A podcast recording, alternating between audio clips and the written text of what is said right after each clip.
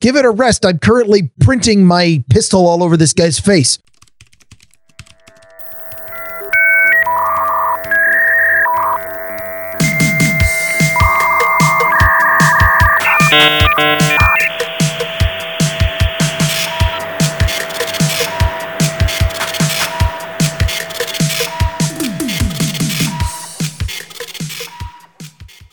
Are cocked, locked, and ready to rock, Doc. Hello, and welcome to episode number 59 of Grumpy Old Ben's. I am Darren O'Neill, coming to you live from a bunker deep in the heart of middle America where there's snow on the ground, there's meat in the freezer, but there ain't no government check in my account yet. And from America's left coast, where the air is fresh, the grill is hot, and I've got nothing to complain about. I'm Ryan Bemrose. Wait, that you have nothing to complain about, then the show's over already. This is going to be the shortest. I didn't say I wouldn't complain. I just said I don't have anything to complain about. oh, totally different. Totally different. I've got complaints. well, there's the pollen. I've got many complaints. So I mean I can I can lift that up for you, that part of the show, if you want, from uh, a couple different aspects.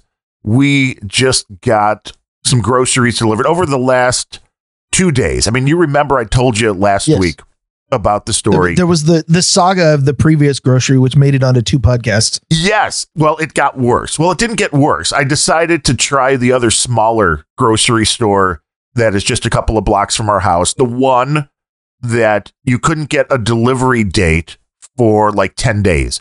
So that was, we ordered immediately after we got our other grocery delivery after the nightmare where You, was you mean the one that was honest about the delay rather than telling you, "Oh yeah, we can get it for you at 3 p.m." Correct. So I tried that and then it all seemed to be working properly. The day of the delivery, I went in and it showed, even though it said you could adjust your order to until 2 p.m. the day of the delivery because it was a later delivery, that was already locked out at like 9 a.m. But it was showing Tommy was our picker who was getting our order and everything was showing in stock except like the frozen burgers, I think it was and a couple items that we really didn't care about. So we figured, great, it's already been picked. We know everything will be cool. Well, about an hour before the delivery window, we got another text that was like, well, there's some of the other items weren't in stock. And we went to look and I had ordered two different packs of sausage. They do really good, you know, homemade sausage at this place. They didn't have those, either pack. They all of a sudden didn't have the steaks we ordered. They didn't have the burgers, which we know a little earlier in the day. And they also didn't have the frozen chicken that we had ordered. So basically, no meat whatsoever, except for one of their uh, pre made, except not pre cooked meatloafs, but literally none of the meat. So I'm like, you know what? I was just close to just saying, fuck it, because um, this sounds like a, a leftist conspiracy, the forced vegetarianism. It is, and this is the place that is always pushing their meat. I mean, that's the place we've bought the big beef tenderloins. Always, they always, pushing their meat. yeah, always pushing their meat. They have tons of meat. They love the meat. They do the meat better than anybody else in the area normally. But for some reason, they couldn't tell me they weren't going to have it. And I understand there are shortages of things. But when you're taking an order 12 days in advance, I would expect you to be able to fill that order. To me, that's like me coming in and saying, I want this in 12 days. So I'm not rushing you into this. I'm not hoarding the stuff. I'm not taking it off the shelves. You know well in advance what is ordered. Have it ready? No, that didn't It, quite it work. sounds like you're you're expecting that somebody who has completely upended their business model because of what a couple of bureaucrats say about trying to suspend the Constitution, uh, have their shit together. yeah, right. and and nobody does. nobody has any clue. Uh, I I I really, I- you have to have a lot of patience for any small business person who is just trying to keep their business afloat. And we have. th- There are now government policies that effectively say you have to reinvent your business model from scratch immediately with no lead time, no warning, because you can't do what you're allowed what what you've always been doing and i don't know well, the yeah grocery okay, stores. it's, always great to see people you know fuck up and then we can complain about it but Well, the Man, grocery stores is- are doing pretty well. I mean, I know they're dealing with some strange stuff, but they're selling a lot of product. There's no doubt about it. But yes, Mutter in the troll room, available at noagendastream.com while we do these shows at 11 a.m. Central on Fridays, points out that it could have been grocery karma because, as I mentioned, the other place that we ordered from gave me a full refund for no apparent reason. But here's the better point now because I was like, I was mad at that first company, Meijer, and shipped. So I went to the local place. They didn't get me any meat. So once I realized wasn't getting any meat, this was on Wednesday. I went back to Meijer's website and there was a delivery option open for yesterday at 3 p.m., I believe it was. And I went through their system and they were showing plenty of meat. So I made a whole nother grocery order, mainly just buying steaks, two things of frozen burgers, three things of frozen chicken tenders, loading up on the protein. And I was like, okay, when are we actually going to get this stuff? Because last time they said between three and four on Thursday, and it didn't show up until Friday at 10 o'clock. At three o'clock yesterday, got a text. Shopper was in the store. There were a few items that weren't in stock. She actually texted photos of alternates that we could choose. And the whole order came on time, everything. So Meijer won me back pretty quick with with the fact that they had meat. So this this is a call out to any grumpy old Ben's listeners in the Chicago area.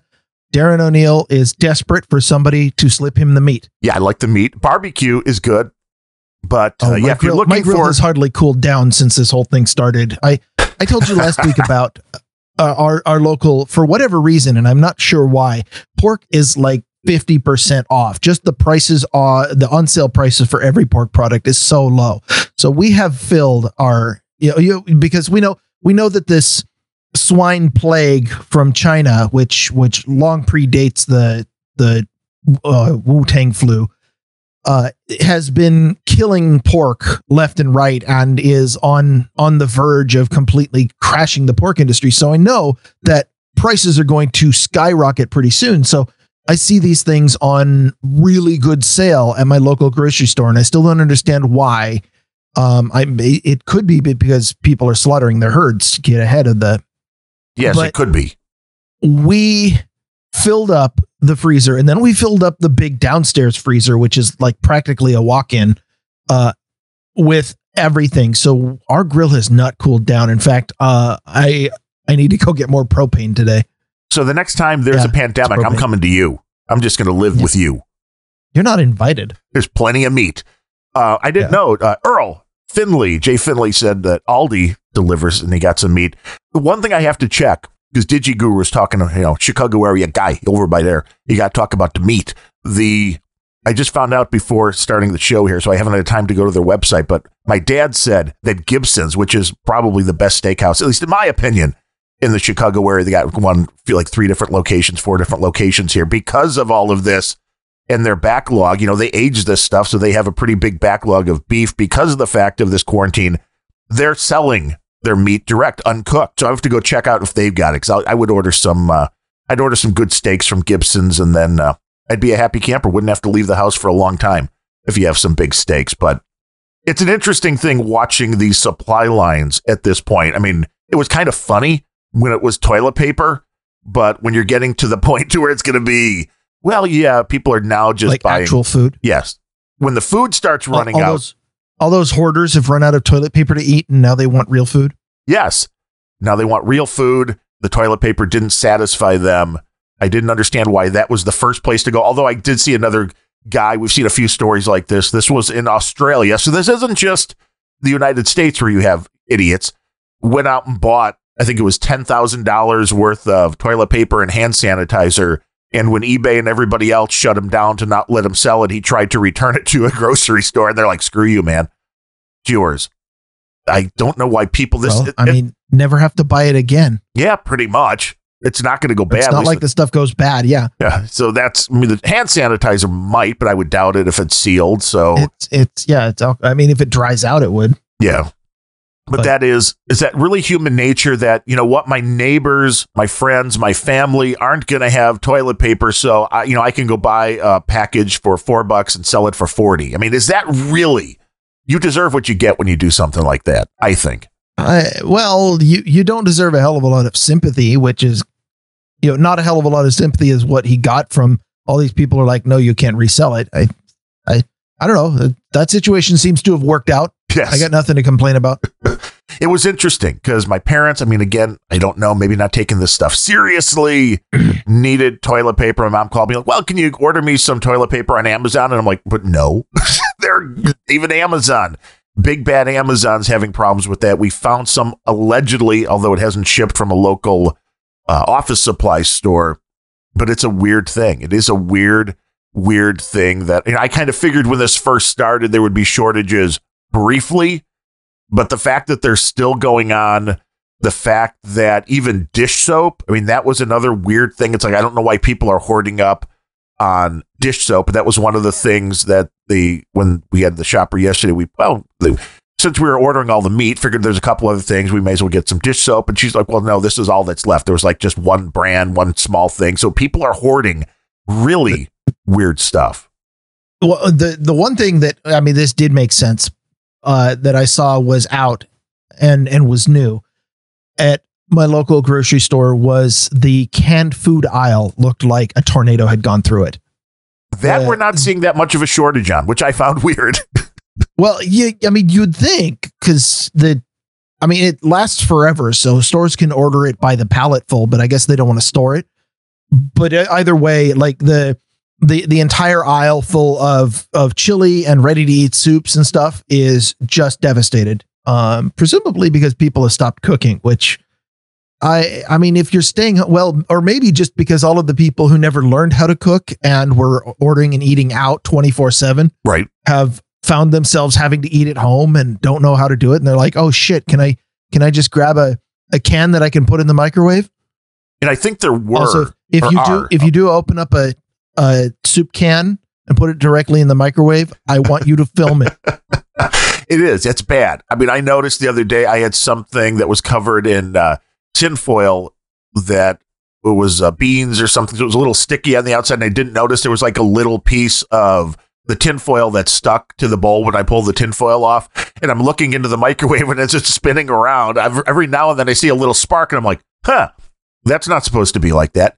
Tinfoil no, and it's that's not actually good on your magnetron either. No, it was just a little piece. Got it out of there. Everything's cool. But yes, it's very. It's also not good on on you know the the burnt plastic and carcinogens getting into your food is not actually tasty. Mm, oh come on, the burnt ends are the best part. Some people are into that. You know, actually, I. I can't I can't really speak to that. I, I don't know. There may have been some serious flavor advances in carcinogens lately and and microwavable plastic food. I, as far as I'm aware, all of the food that you're supposed to eat directly out of the microwave is made of plastic.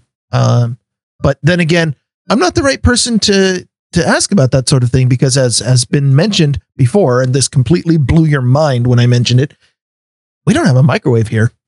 You don't have a microwave? Yeah, I know. Still don't. Still don't have one. It's uh, it, it, has been mentioned, but but that was many episodes ago. It. I mean, I and, get it because that's not my main thing of cooking, but there are certain things like we have some of these uh, ready-made rice, Uncle Ben's, and there was another brand that you cook it in the bag, which is a little weird, but you just put the bag in. They're not refrigerated, they're not frozen, but you just put the bag of rice in for like 60 to 70 seconds and it heats it up and it's done. It's are, like are, are you really so impatient that you can't boil it like normal rice is supposed to be cooked? Normal rice sucks cooking. Come on, let's be honest. That's not. Uh, you don't well, get we, a big bang for your buck either. That was another thing. We we uh, we don't normally go to Costco. Uh, I've I've given my position on Costco before, uh, but we go to a place that actually used to be called Cash and Carry, but it's a uh, food service restaurant. So we buy all of our big bulk stuff there. Right, like Restaurant Depot. Buy, I'm sorry. We have Restaurant Depot. Sounds very similar. Actually, they changed their name. They used to be called Cash and Carry, but they changed their name to the uh, scintillating and and clearly marketable Smart Food Service. Well, because Cash and Carry sounds like you'll only take cash.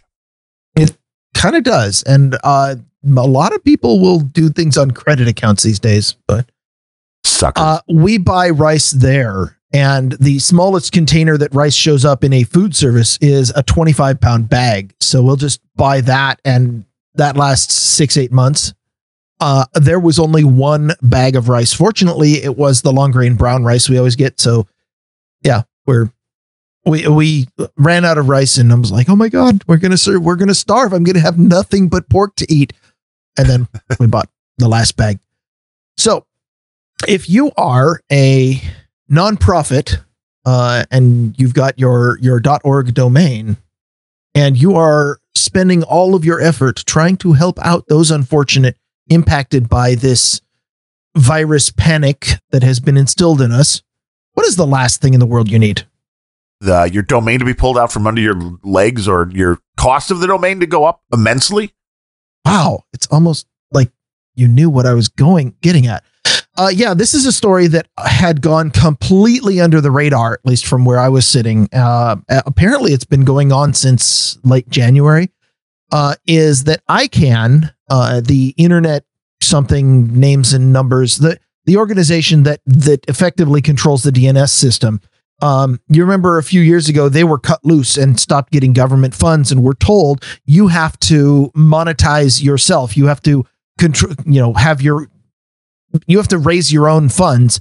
And this, among other things, led to uh, the cost of certain domains going up. And yeah, I mean that's that's fine. But it being a big bureaucracy, they have to continually increase their CEOs' paychecks. And so, I mean, you got to make the the money for the $65 million a year. Actually, I have no idea. I'm making all this up. Either way, ICANN has found a new way to monetize. Uh, they have been, decided that they are going to sell the administration of the .org domain. Uh, Which is basically the, putting everybody that owns a .org into somebody else's hands. That now instead of I think yes. .orgs were like the cheap, like seven ninety nine, ten ninety nine a year, whatever they were. Now, yeah, it could be anything. Well, uh, not entirely. Uh, uh, we, you know, I it this story fell under the radar for me. I didn't notice it until now, despite it having been going on for a couple months. But you know who does notice stories like this? Would be the EFF. Um, they noticed the a number of other people who are online watchdogs noticed and complained a lot about it early on.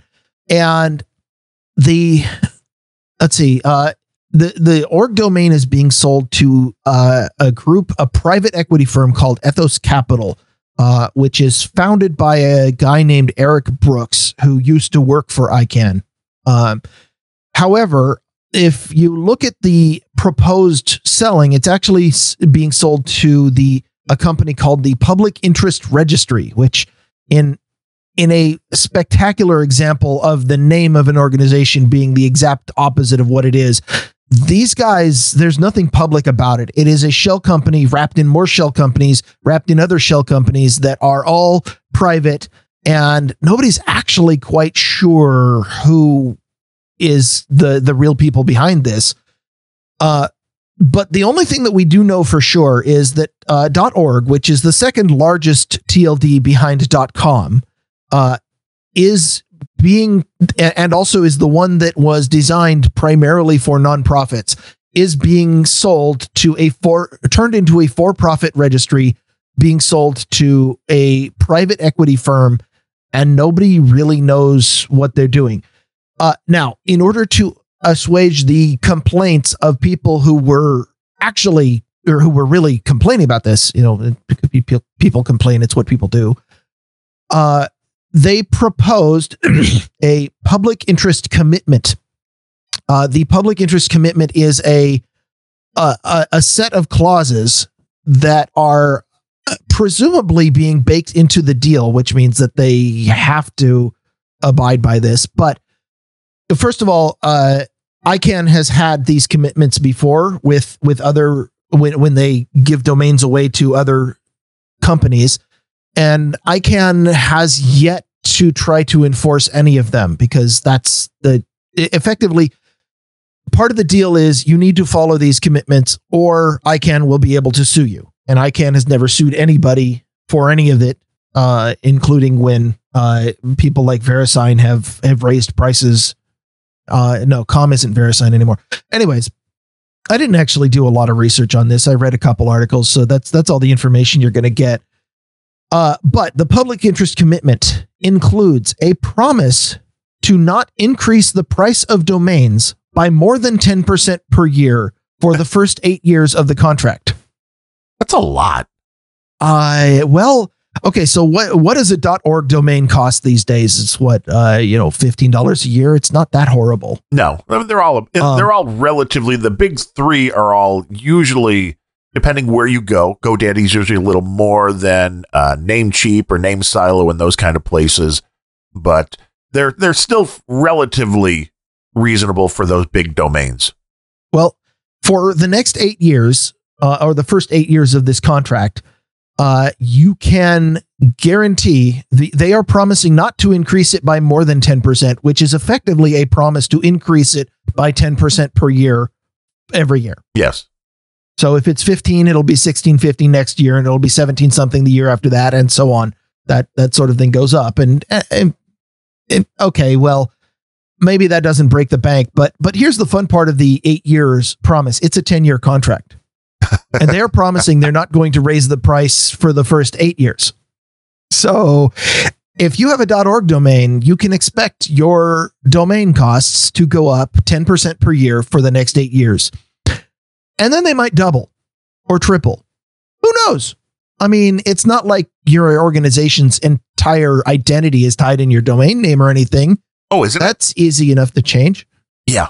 It- which is the problem because you are locked into one, which is what people know. Although, I mean, you can do it over time, making a change. The one nice thing is you can have two domains pointing to the same thing. So if you have a .org and you're worried that this is going to go up and you can get a different extension, you could start pointing people to that in all of your advertising and that for the next few years. And it's easy enough to do that, but it takes some work and then you will miss emails and that kind of stuff because that's going to change. But the whole, well, the ICANN thing, wasn't that all because everybody was afraid that the United States was going to run the internet? Uh, I, I mean, we're still kind of afraid of that, although China seems to be doing a much more bang up job of of censoring and running the internet than US is right now. Yeah, they seem to be doing a good job. And what is your thoughts? Because I have the most expensive domain I currently have in my account is for a friend's restaurant, which is uh, Katie's.kitchen. If you're in the Chicago area, they're up in Des Plaines, Mount Prospect area. But the dot kitchen domain, I got it, you know, for the first year, which is interesting with these with these weird extensions. It was cheap, you know, maybe seven ninety nine, and now it's gone up to like thirty five bucks a year, which is a lot more than normal extensions. But her dot com is like Katie's Kitchen online or something because somebody else getting the domain name you want in a dot com is a lot of people know can be very very hard. Get, getting the domain name I wanted in 1991 was was impossible. So, eh, I, Somebody got there earlier. What I what I wanted in 1991 was bemrose.com, which was one of the first 7,000 domains ever registered because it uh, Bemrose is a publishing company in England. they screwed you, Or- man. It was, and they they have continued to own that domain uh, the entire time. About every eight months, I go in and check. Is like, did they accidentally let it lapse? No. is there is there a website at least? Uh, th- th- no, it's a redirect now because Bemrose Publishing got bought out by Booth Publishing, and for a while they were Bemrose Booth Publishing, and then they just became Booth, and now Bemrose.com just redirects to Booth Publishing or whatever. and that angers you. Well, I, I, I, I got into the internet in 1991. There wasn't a lot of internet out there, and I'm like, I can get my my own name, right? No, Well, you can't have everything. But this but I want everything. this flood of extensions, these top level domains, I'm torn on it because I still think people as a whole are confused by things like dot kitchen and don't understand that if they see that on an advertisement, you know, Katie's dot kitchen are going to go, "Eh, what's that? You know, everybody knows I, what think dot people need to get over their confusion because that's retarded. I would agree, but there's like dot everything now, which is interesting. But yeah. Dot, you know, dot guru. I have. We have some dot. Of course, the, the first ones are Now, now I want to go register fuck dot everything. that would be a good one. And there was there was a uh, and it was already taken, obviously, because it would have been kind of funny because my wife's name is Kim. There is a dot kim extension. I'd be like, Oh, what what would have been fun would have been being Kim.Kim. That would be your, that would be your whole thing. But uh, there's some Well, you, you could probably get O'Neill.kim. that's that is probably true. I do have DarrenO'Neill.com and I do have my wife's name. I do, You have, my mom's Darren name. dot O'Neill. what? Do you, do you have Darren.O'Neill? Um, no, I don't think there is a dot O'Neill yet, but you can buy though. I mean, that's something that they started a couple of years, two, three years back, that you could get a custom top level domain, but wasn't it like hundred and fifty thousand dollars or something to uh to get the process even started?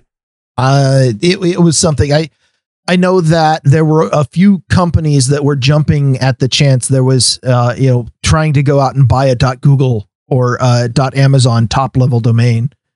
And they're Uh, like, well, that's not your company. But yes, Cold Acid says And, a and minimum. the idea, you know, I, I remember the idea at at least at Amazon was uh, to drop the dot .com so that if you go into your browser and just type Amazon, then the DNS system will take you to their website because there's nothing that says that the top level domain has to forward to subdomains. It's just by convention it always has.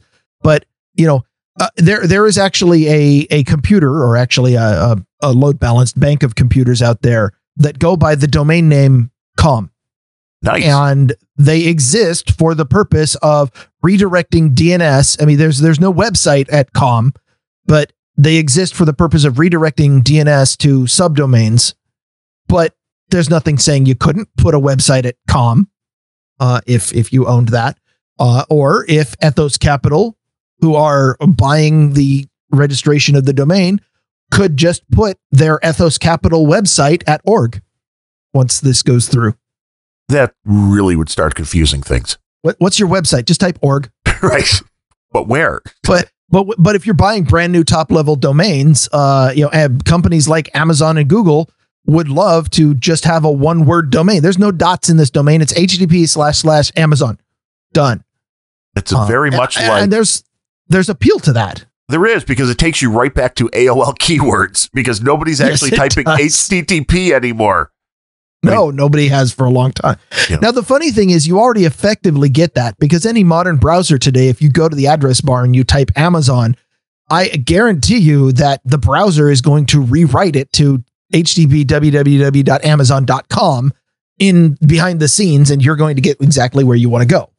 And even if your browser is set like a lot of them are to do a search, if it's not a, um, you know, if the search bar is also your uh, address bar, Yeah. then it'll Mo- just Most of them, it'll just yeah, pop up a page with that as your first result.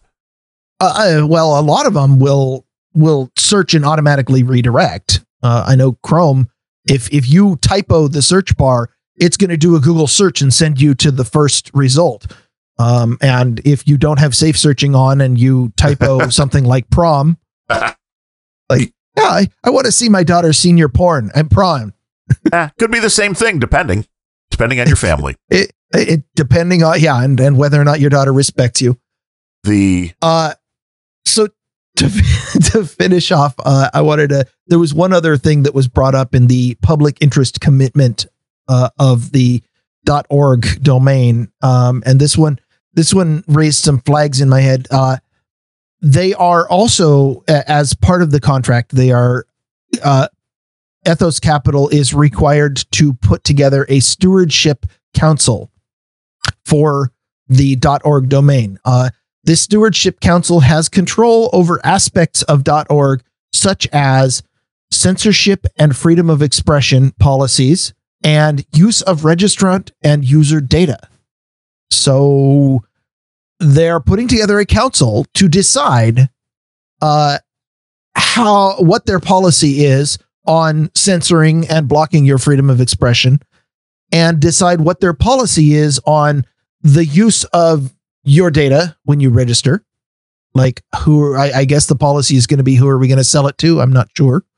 well, Uh, that, that's and- kind of and- burying the lead there. That is some nefarious sounding stuff because one, It, it yeah. are, are you telling me that they're now the overseers of the content on any website with .org, and then they can decide if your content's not what they like, then they can do something about it? They they shut you off. Well, there was a there was a 2017 change to ICANN policy that opened up that barn door, uh, which allows all registrars to set their censorship policies. Before that, uh, registrars were supposed to be neutral, but when when the policy changed to say you you now can set a censorship policy, uh, that was that was actually uh, strong pressure from the government for years, trying to be able to just shut down domains that they don't like, uh, or yeah, or or you know whoever wants you to censor. So nowadays, every top level registrar and every even even uh, registrars like GoDaddy are allowed to have their own censorship policy where they decide if if you use your domain for some purpose that we don't like, we will just pull it from you and you have no recourse because that's now in our terms of service. With so, the .orgs, is there any limitation on what kind of site can be on those? Because I think that's also a long gone thing. Or am I missing something? Oh no, it's it's been long gone. I think it was was 2004, five that uh, the policies changed where you no longer had to be uh, a nonprofit in order to get a .org. You no longer had to be a company to com. You no longer, you know, I I think that the only ones that stuck with their requirement were uh, EduMil and Gov. Which Those makes you sense. still have to have certain res- restrictions. Well, because they're you know big organizations that can push ICANN around. Well, and uh, you know you, you can't get that no longer big had discount. to be a network. Yeah, well, you can't get big big discounts on Amazon on the Adobe stuff unless you have an edu domain. So I mean, you have to make sure yeah. those are people that are legit. Well, fortunately, there's enough uh, fly by night schools out there where for for fifteen dollars you can go sign up and get an account. And yeah, that's that's well, that's a great idea. Have you tried Bemrose Edu? I have not. The school that, of that no, we no, actually there is a Bemrose edu. It's at grumpyoldbens.com. You are learning shit right now. You are. And our so, our class sizes are small and our tuition very reasonable. So the stewardship council uh, of this particular one, uh, you know, the the people and lest you think that uh, that the policies on censorship are or or the policies on who they're selling your data to. I mean, obviously, the if if there's a council, then you know they get to set the policy, and maybe this is still public, right? Um, there are seven members on the council. Uh, Ethos Capital gets to pick five of them outright, and the other two members of the council are selected by a nominating committee, and the nominating committee is chosen by the stewardship council. That seems kind of like a circle jerk. it's it's a stacked deck. It is it is bureaucracy for, for bureaucracy. So yeah, um, uh, I guess uh, if if you are if you own a .org domain or or have a an organization that is tied in heavily to your .org, just expect that your prices are going to start going up. Um, that new censorship policies are going to be in place. That you have eight years before you are going to be horribly, horribly gouged on price. And so that is eight years that you might want to move your marketing to another domain or or your brand identity. And I know changing a brand identity is difficult, and I I feel for the the companies that are really in, invested in their in their domain. Um, but yeah, this is this is what happens when everybody in the world says that ICANN needs to uh, be a private entity who makes their own money instead of sucking at the government teat. And in general, uh, my my anti-government tendencies are are yeah, hell yeah, let's keep this everything private. But at the same time, just be aware that when things go private, um, you you have no control and no transparency into what these people are going to do from now on. It really uh, is the, the, the epitome last, of like buying somebody's note from a bookie or something. You know, this is well now yeah, I own your domain. Kinda. Well, or yeah, or or uh, the your landlord selling out to somebody that you owe money to, or so. Yeah, fun. It's, so the the the last bit is uh, that there was uh, a little bit of pushback in this particular case, and the reason why the story popped up today. Uh, most of this happened at the beginning of the month and during March, um, and the final decision was coming up very soon. Uh, but after a strongly worded note from the California Attorney General, uh, can put off the decision until May fourth. because uh, that that is apparently putting off the decision for three more weeks is is what they are going to do to try to appease all of the internet users who believe they're getting totally screwed on this deal. Sure, like that's going to help. and I, it it always does because because in three weeks it probably won't be news, and then they might be able to slide it through without people complaining as much. Well, and you know, unless they really bring the pricing on this up to insanity levels, you know, 30, 50 more per year, you know, nothing will and, really and, and they're not at least for eight years. Right, which is good. So you have at least an eight year time to get out. We all may be dead from coronavirus. We don't know. But it's weird. That is weird. So I guess technically anybody that gets a top level domain, I mean, I've never really quite understood how this works. So now this the domain that I have for that restaurant the, did somebody just pay to get dot kitchen to own that and now anybody that wants they can just set the price for anybody they want to allow to buy a domain name under with that i am not sure about kitchen there are there are a number of them that icann is is still personally administering but i think that they're they're trying in the interest of making profit they they would much rather sell off a domain to a uh, a private company who then pays them effectively rental on the area on the thing, right? Because that's that's revenue that they don't have to administer. I think they'd much rather do that than administer. But when ICANN originally came out with the prospect for a lot of new top level domains, they uh, you know dot dot place and dot me and and the, a lot of them are still managed by ICANN, which is the the ones they thought were popular enough that they would do. Uh, so I don't know if Kitchen is owned by somebody or not. I don't know if Kitchen is going to be sold to some private firm or not. But obviously, it could be, even if looks it's like not, because .org has been sold. It looks like that's where the DNS is going. Interesting. That is, you know, it, it, right now, I, I don't think there's anything too terribly outrageous for this. With this, in fact, it this is a weird story for me bringing this because I'm not really pissed off about this. Well, it's just weird. It's just weird to it, be like, well, we it's weird and we have this and, and we're selling it. I want people to be informed about it. This is this is something that I was just a surprise to me. You're like, why is this happening? What is who is really profiting? What is the reason behind this? Uh, the, the the worrisome thing becomes the well, we could censor the site, and I don't know if any of that exists with .com or .net because as far as I know, I've never heard that on any of the top level domains that if the content of your site is not deemed okay, whatever criteria they're using, that they could come in and shut you down. Well, I mean, they do. It does happen. Uh, how many times has the Pirate Bay had to change their URL or their domain? True, but they were trying to actually shut them. You know, they went in with the servers usually. I know. I guess they did have the domain pulled for illegal activities. Yeah. So I guess anything's possible. We need and, a big one world government. The George W. Bush uh, the the uh, uh, whatever his do we? Yeah, I don't know. That's the opposite of what we need. I know. That's like his uh, whatever it is. Not the not the library. It was the library. The people that run his stuff. Like we need a one world government. Like wow. That's why I, even even though I like George W. Bush, I he really not good stuff. Not uh, was way more of a globalist. Was way more of a Democrat. Was way more of a let's crush your freedoms kind of a guy in a lot of different and ways. You like that? No, I didn't. I mean, his personally, he seemed like a nice guy. I think he handled 9 11 well, but then you went through the Patriot Act and all that. But hey, the government is here to help. I can't even I, say that. I, I mean, I. Maybe maybe he was a fine guy in person. I never met him, and I I that I not the kind of thing I would go out of my way to try to do.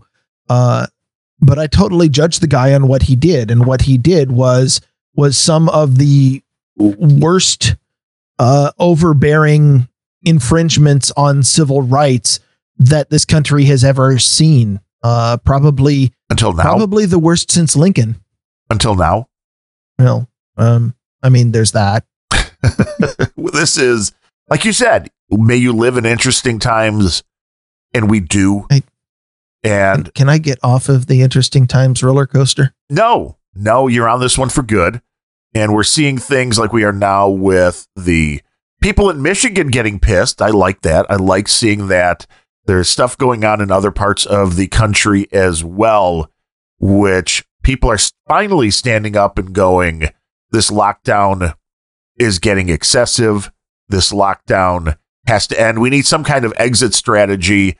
And I think people are The- really the, starting. The exit strategy is that once we all get injected by Bill Gates' vaccine, Oh, yeah. we'll be allowed to come out of our houses. Which I think people are finally kind of gathering behind the, uh, you know, the president who's saying we need to open this place up for business, and all the governors that are coming out and saying nope. That those are the states where I think you're going to have some interesting stuff going on because the economy can't be allowed to just go nowhere because then otherwise people have no money. I mean, you're worried about toilet And- paper and and, the food shortages of- now. What do you think that's going to do? On the topic of the governors, I just want to say fuck Jay Inslee. Well, yeah, not a good one. Uh, Whitmer in Michigan, not a good one. Um, it's funny that the guy in California isn't even the worst right now, but he wants to give illegals five hundred dollars a piece. It's uh, But the the the one that scares the hell out of me right now, and fortunately I'm not in this state, but some of you are, and I apologize, is uh I and, I know that this is not the only governor to do it. It just happens to be the interview I saw. Uh somebody linked me a, a Tucker Carlson interview with New Jersey Governor Phil Murphy, uh, who straight up came out and said uh, in the interest of public safety that he we have to suspend the Bill of Rights. Uh, I, I, I the, the the very idea fills me with dread and shock that not only are are people being so brazen as to say, uh, yeah, the framing document, the one that lends authority to our entire system of government, we're we're going to just ignore that because uh, because I want my personal dictatorship and we're using public safety as an excuse. But also that not enough people are uh, up in arms about this. Everybody is still cowering in their homes. Why?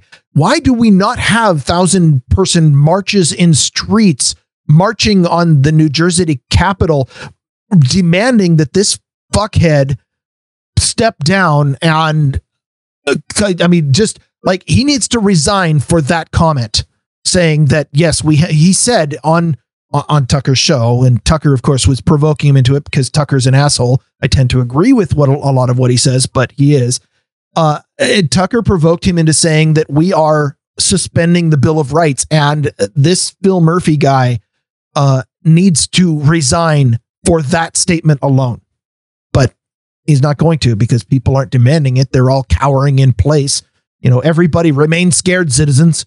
Well, it's amazing how how anything that somebody wants to do if they can just get the right flavor of propaganda to put fear into the public then the public will go along with it because we're fucking sheep Well, they're starting to in Michigan, which I think what really pissed people off was the stores that were open. I think it was like Walmart and Target that had seeds for planting your own food that were taped off with like the yellow police tape. Like, you can't buy this. This isn't a necessity. So you're in the grocery store.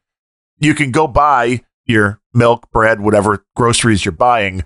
The seeds are sitting right there. You're already in the store. You're not exposing yourself to any more danger if Yeah. we assume there is a danger. Self sufficiency is a threat to the the government control. We cannot allow people to grow their own food. That seems clear. And that seems to be a reason why the people in Michigan have had enough. And I think even reasonable thinking people who are, you know, I think both you and I are normally look at this stuff and you go, well, I, one, you need more data to make any good decision on anything. So let's just say there was a plague ravaging the country that if, you know, half the people that are exposed to it die, well, then you would understand the extreme measures being taken and you understand there's a some period of time that was needed for the government to understand what was going on that time has now passed i think people for the short term were like okay yeah i get it. We're going to do the right thing. We're going to cower in place. But when the data keeps coming in and the numbers keep going down as far as a overall death rate per million that you start asking the question of why can't we start opening back up? Why can't the people who have already had it and there's hundreds of thousands of people that have had it why they can't get back to work and start doing things because you've had it. And people are getting a little bit pissed off about the fact now that you can use the the public safety thing briefly and people will kind of get it and you your rights are suspended but they're never gone. I mean you can't do this permanently. You can't make this a permanent thing and people have to be able to make their own choice of whether they want to take risks or whether they don't. I mean fauci even the other day somebody asked him well well what do you think about you know the single people who are uh, you know maybe on uh, tinder? You know what should they do? And he's like well risk assessment. And that's what America should be told at this point overall is risk assessment. Should there be something for people who don't want to go back to work or if they have conditions, health issues that they don't want to be going out into public? Should there be maybe some government help for them? Sure. But the uh, people that oh, want to, come on. Am I back? Yeah. Were you gone? Um, I, I, I mean, this was great. I talked for like two minutes without being interrupted. I, that that's how you can tell that my internet got disconnected. And I just want to, as a side note, the reason why this stupid Wu Tang flu scare needs to end and people need to go back to work is so that you can get off the residential internet and stop crowding it out and making my internet drop while I'm trying to podcast. I would really appreciate if everybody in the area would just lay off the internet so that I can get some bandwidth for my podcast. As soon as we're done here, you can go ahead and do whatever it is you're streaming I, am sorry, that was just a public service demand. Public service demand. Well, I, I liked after No Agenda yesterday when you were gracious enough to run the Random Thoughts podcast. Uh, somebody mentioned that they were really liking the podcast, loved the content, but were oh, confused why you weren't interrupting. Somebody said they liked the podcast. That that backfired. Damn it. Yeah, they liked it, but they wondered where the where the Bemrose interrupting was. I'm like, this is just the alternate of Grumpy Old Ben. If you want to just hear me talk without being interrupted, Random Thoughts is the podcast to go to. But yeah, I think so. Anyways, you you were in a good rant, and I didn't catch most of it, unfortunately. Well, the bottom line was, I think any reasonable thinking person will go along with the government cower in place for the short term because we understand data has to be found. We don't know how serious the health concern is. But as Today I learned I'm unreasonable. And as the timeline moves on, then people are getting a little bit more upset. And now they're looking at the information. They're understanding that the death toll is probably going to be around, oddly enough, what I predicted was either here or random thoughts. And one of the places, maybe it was probably here, where I predicted I thought this was going to be a f- normal flu season. Is the death rate is like what, like one tenth of a percent or so I was guessing this was going to be about in that range of three tenths of a percent to like five. And yeah. it seems we're like that's what it's going to be. Yeah. It, yeah. We're all going to uh, die uh, eventually. I, yeah, we, we are. But dying is the last thing I intend to do. Well, that's good. It probably will be. But when the government's yeah. there to help, you're looking at these things that are going on, and you want to talk about a big government website fail, this IRS payment stimulus plan that's going out, not unemployment or anything like that. The check everybody that yeah. did their the, taxes was supposed to get. Um, did you get it? The, yeah, uh, Fletcher in the troll room uh, a couple minutes ago. Fletcher called it the uh, the please don't riot check. in in response to my saying that people were were staying at home for no good reason. Yeah, the it's the the everybody's staying at home. We've we've kept the liquor stores open. We've kept the video games working. Uh, we we've got uh, you know we we for the first time in my life uh, I have we, we got the 30 day free trial to CBS All Access so I could go actually watch the new Star Trek series. Um, I, I can give those my reviews of those uh, probably next week because I haven't finished but yet. But um, so far, um, Picard is is living up to uh, everything that we expected. That bad. but um, yeah, everybody has their bread and circuses, uh, especially the liquor stores, which not only get lots and lots of revenue for the for the states. So of course we need to keep that open, but it also keeps people drunk, happy, and not rioting in the streets. So this is ingenious if if you are trying to enforce authority. Um, and so you know this is this is why we have for example it is illegal to go to church but you are perfectly allowed to go spend as much time in a liquor store as you'd like And for some people, that is church.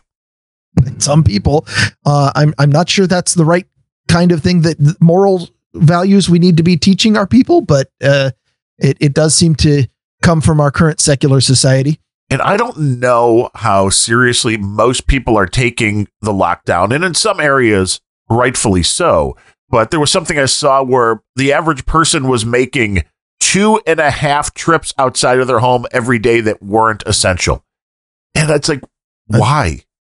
Um, it, it, it's called living. And i i think we should be allowed to do it, it i i you, any longtime listeners of grumpy old bens or at least people who have been listening for the last 10 or 12 episodes however long this stupid scare has been going on uh have probably noticed that i've been very very consistent in saying yes this is being a person being humanity and no don't freak out and don't completely upend your life over this. And and yeah if everybody followed my advice then probably a few more people would have died. But you know what?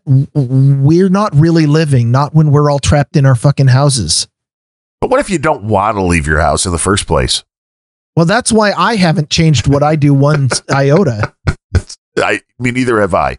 And I and, mentioned and I that do before. leave my house. And I, I I leave my house to go out walking uh and walking the street. There's it it, it is uncharacteristically sunny weather. It is April which is normally a springtime month and I am in the greater Seattle area which is normally inundated by rain especially during the spring and we have had 3 solid weeks of sunshine. And there are not a lot of people out enjoying it. You know there's the occasional dog walker or something and and of course you know it's it's awesome. Everybody crosses the street rather than walk by me on the sidewalk and i just smile at them you don't smile again at that anybody. that that's not different either And you know, this is just the, the sunshine in Seattle is simply because all of the all of the companies, all of the factories and everything that shut down in China, they stopped spewing all that bad stuff into the air. So all of a sudden, Seattle's a sunny place. oh i assumed it was climate change No, no, no. it's this is the opposite of climate change. This is what would happen. And- this would be the utopia. Ned, i do like rain all the time well, see, then you're you're in the Okay. right place. But so you got your government check.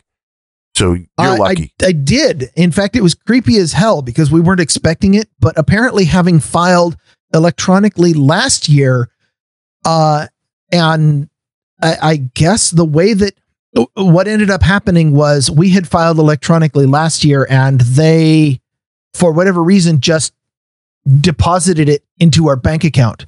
And after last week's show, where I said never, ever, ever give anybody access to your bank account, um, I was a little freaked the hell out. I'm like, why does the IRS have access to do anything to my bank account? They need to mail me a damn check.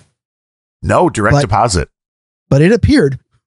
Like magic. At least direct deposit is not the same as authorizing somebody to remove money from the bank account, which is a real concern. Yes, that is different. And we did. We paid our taxes last year. We haven't done this year's, which a lot of people haven't because the April 15th deadline was pushed back to June or July. So, Yeah. not a lot of people have done it this year. And that was the only thing you're supposed to have to get the money magically if you paid electronically. And we did back in uh, 2018. Didn't get it deposited. We did not. When you go to the website, which for a while you couldn't even get into. It had like the you well, you wait, you wait right here, and we'll get you in. And then you get in, you type the information in, and like a lot of other people from reading the internet, you get a error that says payment status not available, which nobody really knows what that means. Nobody really. It's not. It's not a helpful thing, which gives you any information that you can act upon. The IRS, Well, of course, does There- not have a phone number for this. thinking, thinking anything in the government would be helpful. No, but see, you got your check. Why didn't I get mine? I'm a podcaster. I never got a check. I wanted a check. Right, Instead, they went and, and manipulated bits in my bank account. Like I said, creepy. magically gave you money. So I, I'm kind of patient at this point. I'm waiting. I will follow this thing through. The interesting thing was with this error message, payment status not available, people were able to recreate that by going into the site and just giving dummy information. So it shows you the website might just be completely overwrought, that it's not even able to query whatever database it's looking for when you're on there. Because I would think, at least if you gave it a legit social security number, birthday, and address, which is all they ask for, they would be able to give you different information than just a random social security number, name, address, and all that. But like you said, it's the government, and we shouldn't really expect giving more. out personal data like that. I know Next to the thing you government you're going to fill out the census. who already has. I got that. I got. I got like two things in the mail already. With yeah, here's your census. Fill it out online. Go here. Do Yeah. this.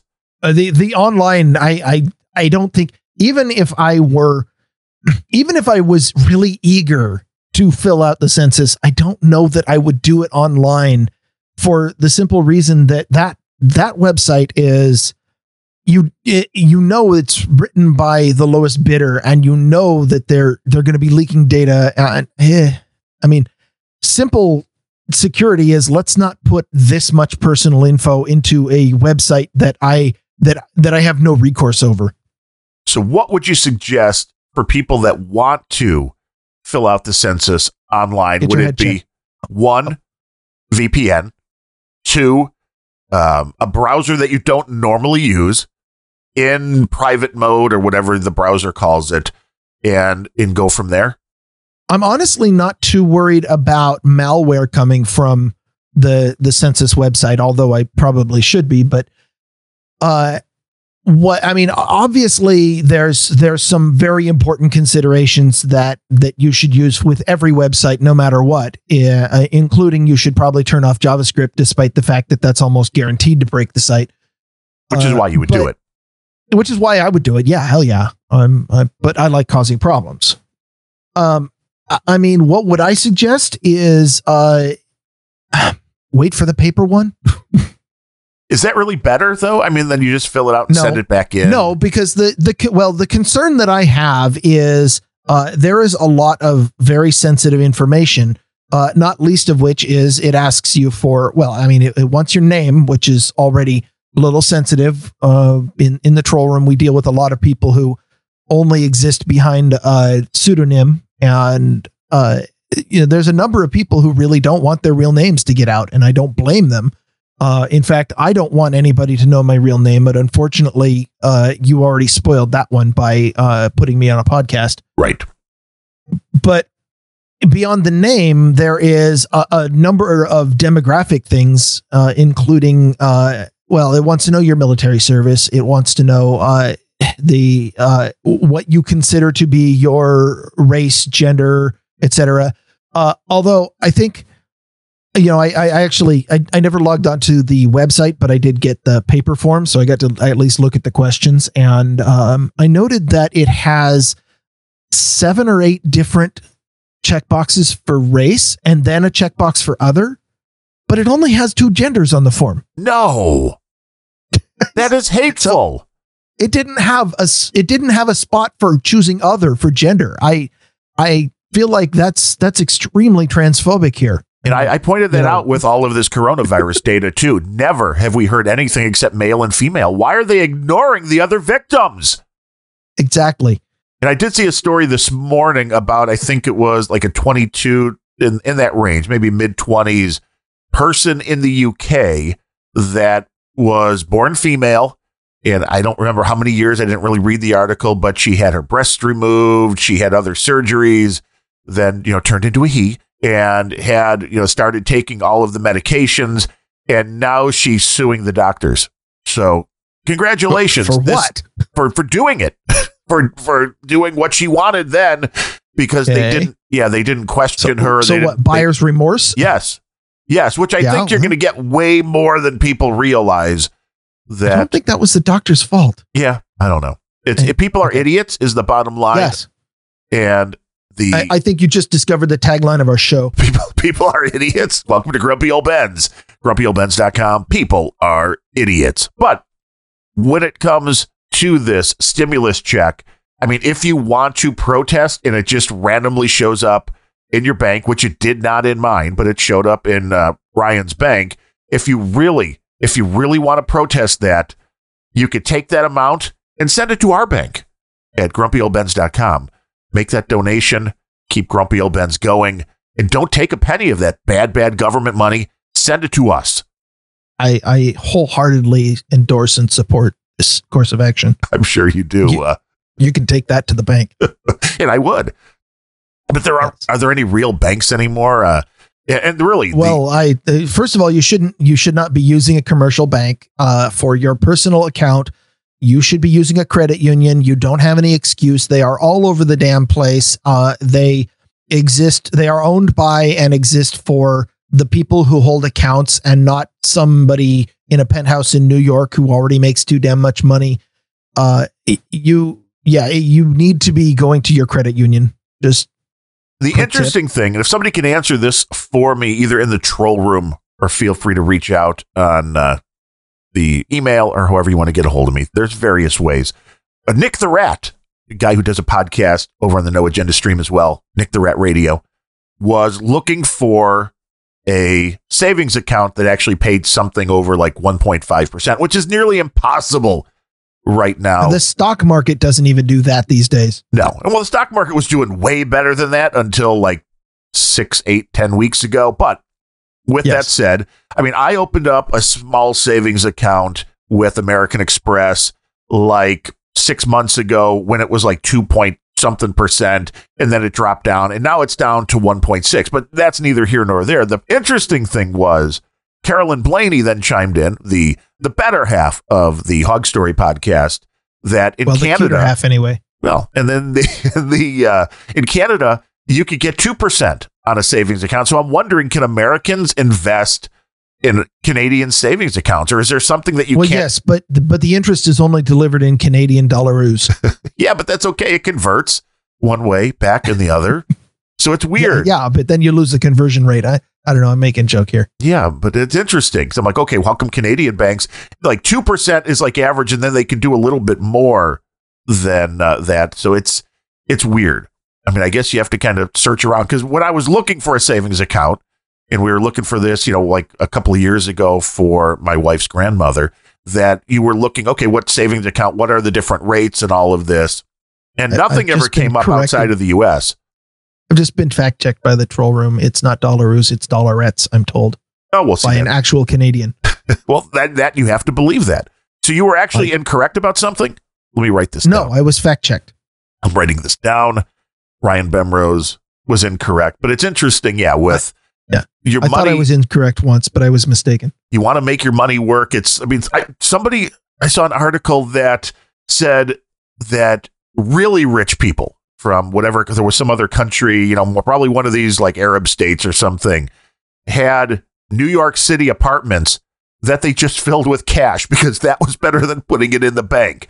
So they're renting apartments just to fill it with cash because they don't want the money in the bank. I don't I don't suppose you have the address. No, that would be nice because I'd like to I go mean, visit. I mean, not that I know anybody who's good at breaking and entering or or would. Uh, I'm sorry, I I'd no, like to no reason at all, no context here. I'm just wondering. I'd like to go take free samples, uh, but that just kind of scares you as far as where the world is going with investments because the the stock market, man, you want to talk about a roller coaster, up, down, up, down. Gilead, of course, is way up today because it's interesting to me. Well, not interesting because I listen to the No Agenda show, so I understand why it's going on. That the mainstream media blasts the hydrochloroquine, which seems to be working for a lot of people. Have there been side effects? Sure. But you're seeing stuff. There was an article today, I believe CNN. Oh, the hydrochloroquine, my mother took it and she had a heart attack and died. And then you read the article and it's like, well, they don't have a death certificate and nobody they have no proof that this is what caused it. But sure, Yeah, CNN yeah. My my dad smoked weed back in the 70s, and then he had a heart attack and died. And uh, I'm sure that's the same thing too. it very well could be. You know, and that's the scary part. There's obvious correlation there. and that is what's being reported. And for the same people that are blasting the hydrochloroquine, CNN immediately, unlike the first You- responses for You- this you- Gilead drug. I'm sorry, you used the phrase blasting the hydrochloroquine, and you're making me think of chemtrails.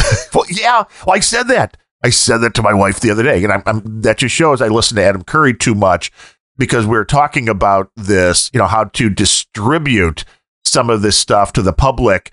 And she said she had read something somewhere that, you know, well, opening your windows is, is really healthy. And I'm thinking, well, wait, if the virus is out there and I don't have it in my house, wouldn't it be safer to leave the windows closed? Well, the thing she read that said, no, opening the windows is, is much better. And I'm, that's the first thing I thought of was I, chemtrails. They're dropping the shit in the air. Open your windows, slaves. You need to, you need to get the dose every time I open my windows, uh, a wave of a cloud of pollen is wafting in, and this is every tree around here is currently blasting chemical warfare into the air. Yes. But I might just be bitter about my allergies. You may be. And there are, I, if anybody has ever bought any of these screens for their windows, we bought like a 20 $30 filter thing that straps onto the back of a box fan. Uh, but the company that makes it, I don't recall the company at, the, at this particular moment, but they also make window screens that allow air in, but allegedly block, filter out a vast majority of the pollen in that. So that could be good for people like you who live in an area where, you know, air conditioning is not really needed. So you like the windows open, but you don't like the pollen. That would be, if those actually work, I'd like to know because I've been tempted to invest in some of those. Because wife, this my wife's the same way, has bad allergies. I don't usually have them bad at all. But yeah, you open the windows and all of a sudden you've been hit. And that's no fun. So if, if you can get a window screen that works, that blocks a lot of that stuff, I'd like to know how that goes. But as far as this drug misinformation goes, Facebook, of course, you know, they're having a problem with misinformation, you know, whatever you want to call this now. Fake Facebook? news. No. I, I can't believe this. But Facebook's answer to coronavirus misinformation is scarier than the misinformation because one, we go back as we do with everything here on Grumpy Old Bens and ask the question who gets to decide what's misinformation Zuck. and what's true? Zuck. Yeah. Do you trust Zuck? No. We know we don't trust Gates. I don't know if there's any one person I really trust with any of it. So making a system. there, there is precisely one person I trust to make these kind of decisions for me, and that's me. Yeah, but I wouldn't trust you. No. no so that system you're not breaks down. To. You you are, however, allowed to trust you for decisions around that have to do with you. Yes. And Facebook I'll allow that. Their answer, and I thought this was great. Their answer to this coronavirus misinformation, and I'll be using air quotes on that, is if you are following somebody who has spread it, if you have liked a post that they believe spreads misinformation, if you've come in pretty much any contact with coronavirus misinformation, Facebook will now be providing you a link to a page on a website talking about coronavirus FAQs, myths, and all that. And of course, that page will be at the World Health Organization because we we can trust them. This, because appeal to authority, of course. You know, the uh, people uh, what I want to know is is what is what is the R two of coronavirus misinformation, and how many weeks do we have to quarantine if we've come into contact with any? I think you need to shut your internet down for at least 14 days. Yeah, that that might bring us all to rioting in the streets. Just get or McAfee. an uptick in liquor store usage. McAfee antivirus will take care of that. What? Ah, McAfee virus. Right. he doesn't believe any of this. He's yeah, been do, very do I download that with my free VPN? Yes, he's been very entertaining, John McAfee, about this whole thing. He is sadly very much spouting the Bemrose line. This is all bullshit. Get out, go back to life. They're just stealing How your freedom. This sad. This sounds very sensible. it all depends. It all depends on uh, just how much faith you want to put in any one source. In the WHO, sorry, Facebook, that's not really going to cut it for reality of this. I mean, let's go back and look at what they said back in January, which is, well, there's no, there's really no data which supports person to person transmission of this virus. Yeah, sure. And those are the people that are going to be fact checking Facebook posts. I mean, come on. Maybe we could do a little better. So, something, something Bemlet told me the other day said uh, that the WHO had determined that uh, this uh, COVID 19 could not be transferred by household pets and therefore the dogs did not need to be quarantined anymore. And therefore, who let the dogs out? Yeah, I, I got the joke, but it's still incorrect because animals can catch this. And that's actually the theory now. You're fact checking one of Bemlet's jokes. Yeah, I will. Okay. I'll do that. And I, we missed his birthday. But We did. the reality We, that- also missed. We also missed Growly's birthday. The cat that's in my lap right now turned 15 on on Wednesday. damn, how old do cats usually live? About 15. Oh, well, one of these shows, you're just going to have a problem. Yeah, he's he's he's not doing well. He's he's actually quite expensive. We're we're part of our our non-essential trips out are to the vet these days. Poor little guy. Is he still out there beating Yeah. mice up? Uh, no, uh, actually, we well we have two cats. They came from the same litter. One is a, a long-haired uh, Maine Coon looking cat. Uh, who is he? He's, his name is Growly, and he's only growled once ever in his life. It just happened to be when he got his name. Uh, the sweetest thing ever, mean. and he is acting his age. He is acting like an old man kitty. And then the other one is his sister, who was the same litter, but still thinks she's a kitten. Still acts like she's a kitten, and is probably going to last another fifteen years. genetics, man. It's a weird Yeah. thing. But with the with the pets, that is the theory now is that this came well, again, there are very, there are vastly different theories on how this came to be.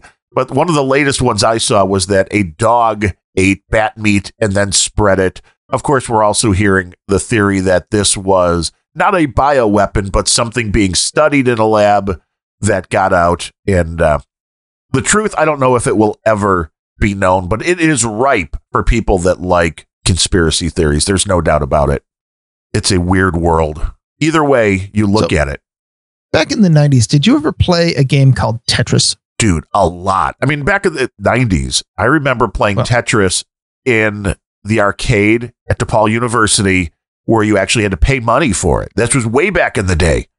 Way back in the day. Yeah. Uh. I think my first my first Tetris was when it was the first game cartridge ever released for the original Game Boy, and I was so excited to have a Game Boy that uh, you know Tetris was the only for the first six months Tetris was the only game that I had for that thing, and of course I had to be playing the Game Boy all, all the time. So yeah, I played a lot. Well, that game is uh you know a pretty classic puzzle game, which is uh the kind that you can play when you're in in a locked room or no internet or you know because back in the day not everything was connected. But of course modern versions of this game just like a modern every modern game that you play has to be internet connected. Uh, and in fact uh, ea released uh, a few years ago uh, an app a tetris app an official tetris app because apparently they bought the rights to the name Tetris, despite the fact that it's the game is older than most of its players these days. Um, so the only official Tetris app was came from Electronic Arts EA, and it required that your device be online. Now, what does the device do with its internet connection? Um, well, it has some multiplayer features, but the vast majority of playing is is done completely offline. The gameplay itself doesn't use the internet, but of course the ads that are displayed while you're playing the game Oh. use the internet. yeah. And so because Free games. they monetize via ads, uh, they will pop up. And if you put your phone in airplane mode before launching this game, it will not launch because you just uh, it, it- you can't play this game without viewing all of our ads.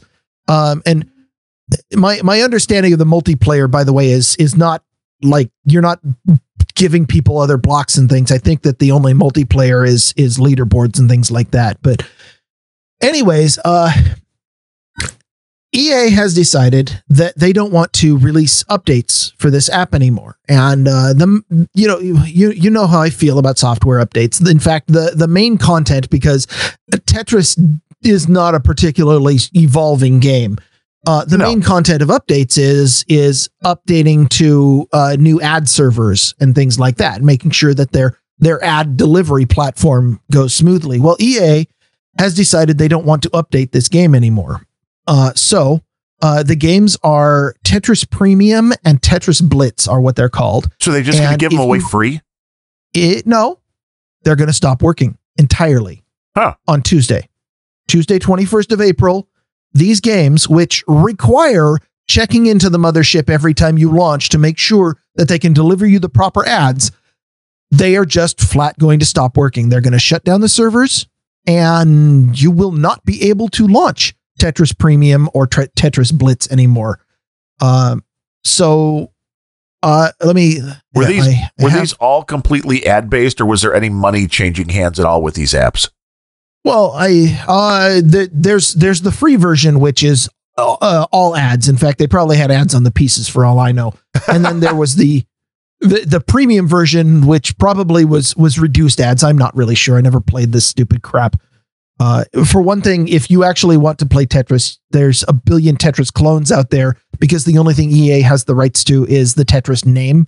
Um, the the gameplay is not that hard to make, and uh, a a dedicated programmer in his in a weekend can go put out a convincing Tetris clone. Um, but here's the announcement: it says, "Hello, fans. We have had an amazing journey with you so far, but sadly, it's time to say goodbye. As of April 21st, EA's Tetris app will be retired and will no longer be available to play.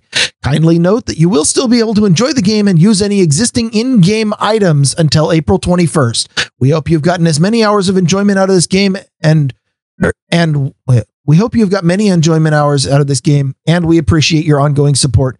Thank you. Reading is hard.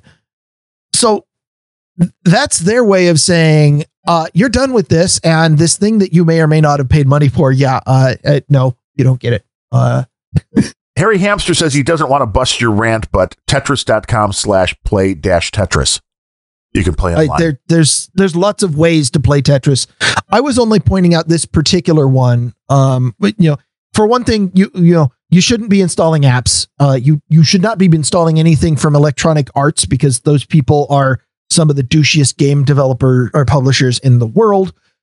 Uh, but most importantly, and the, the direction I'm going to go with this rant is if your software doesn't have an offline mode that you can use without dialing in the mothership, you don't own that software.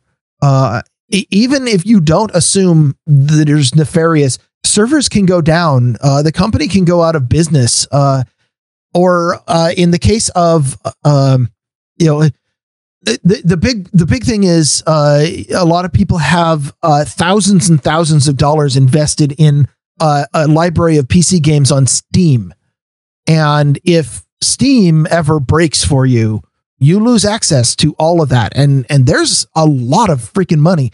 Uh, another one that I used to use all the time because I got discounts when I was an employee is uh, Microsoft's Xbox, and Xbox has kind of moved away from physical game discs and moved to a, a digital library online. It's very convenient. You go to their online store, you pay $60, they will let you download a game and they record to your account that you own the game or that you have a license to use the game.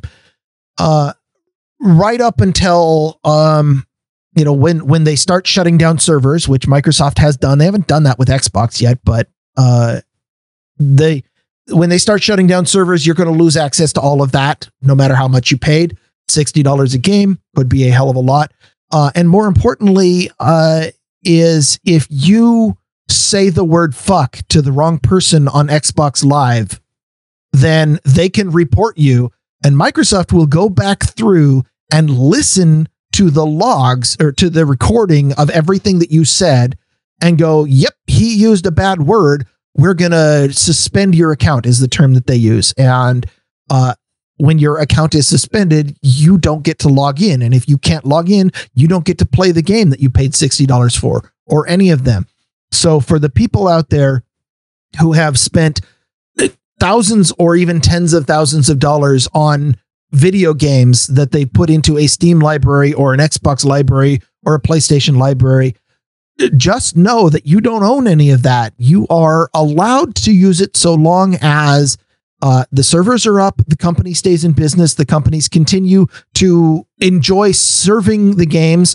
Uh, they haven't decided, like EA did, that, oh, you know what, we just don't want to update this for the new ad servers anymore. Um, you know, they they EA's not even going to bother providing an offline mode. No, they're just like, I'm sorry, fuck you, you can't play anymore. Uh, and even more importantly, I have seen plenty of evidence that people will get uh, well, in, in, in Xbox Live, even when I was there, I, I could see people get banned, and it's not always cut and dried that they did something wrong. And if, like I said, if you if you say the wrong thing to the wrong SJW, somebody's going to look at this and go, "Yep, that was racist," and then uh, and then you're banned, and you've lost access to thousands of dollars in video games that you spent, and there's no recourse. In fact, you can't even get a human to talk to.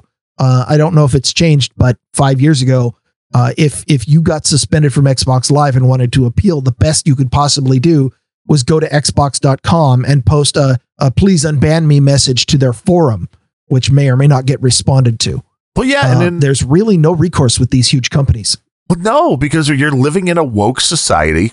And I don't know if you saw the story because you're not into NASCAR and that stuff, but the NASCAR driver, Kyle uh, Larson, was doing one of these virtual racing events because, you know, no real racing. So, in order to put something on TV, they get a bunch of these guys together. They play a video game racing. And Is that because NASCAR drivers have difficulty staying more than six feet apart while they're doing 200 miles an hour? Is that the problem?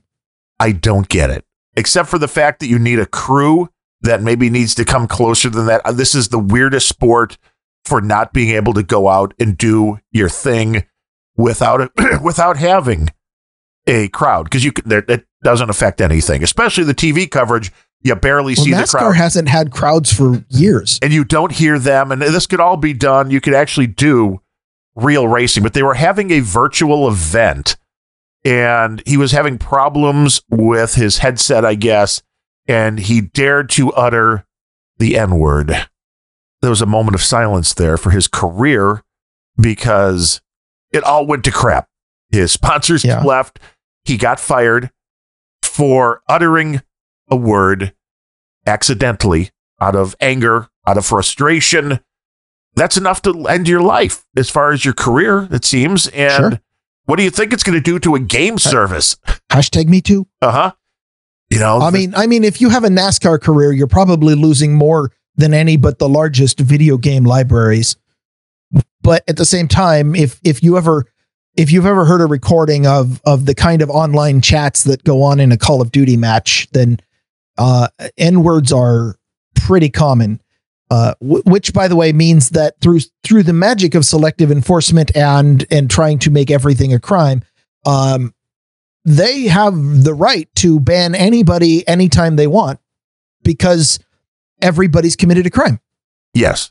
And this I just thought was ludicrous on so many different levels. We've talked about this exact thing on Grumpy Old Ben's, and um, I'm assuming it was the episode we did one called Hate Speech, right?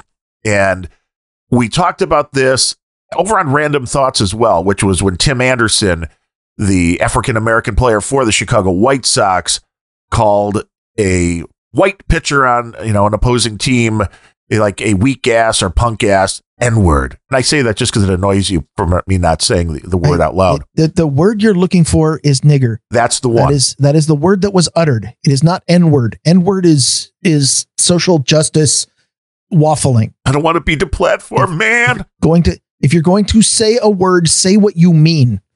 It is the only word that will get you fired, will take your career away. People made comments that said he would have been better off actually punching somebody in the head, hitting him with a tire iron, rather than uttering that word, because that would have been less repercussions, which doesn't Am make am I sense. Am I going to get banned from Grumpy Old Ben's now because I Maybe. I used your word? Does, does anybody want to ban Sir Bemrose from Grumpy Old Ben's? Reach out to us at uh, Darren at grumpyoldbens.com. Uh, No, if, if anybody wants to remove Sir Bemrose from Grumpy Old Ben's, reach out to us at randomthoughts.com. Right. That's the better show to listen to. But I, I just thought that was interesting. And I still say, and I know as an old white guy, this sounds completely idiotic. But if there's a word that us old white guys can't say that will end your career in certain cases, will get you into so much social media, you'll be deplatformed, your whole, you know, internet, you know, life will disappear because this is kind of like the Chinese thing, your social score all over the place. Every As race a free speech enthusiast, I find the phrase the N word to be far more offensive. I would agree with you, but I say it to annoy you. But if you're gonna have that, if It's the working. if the if the white guy can't say the N word, then the black guy has to have a word he can't say too. It has to be equal. If you want equality, there has to be uh, a word for it has to be equal out. I, I think that's the only way it works Well, fairly. No, no. it- e- equality. Some people are more equal than others. That's the important thing. If if you have multiple intersectional values, you you are allowed to be far more equal than the people who are just. eh, You know what? I don't want to. I don't want to rant against the racists on the left this time.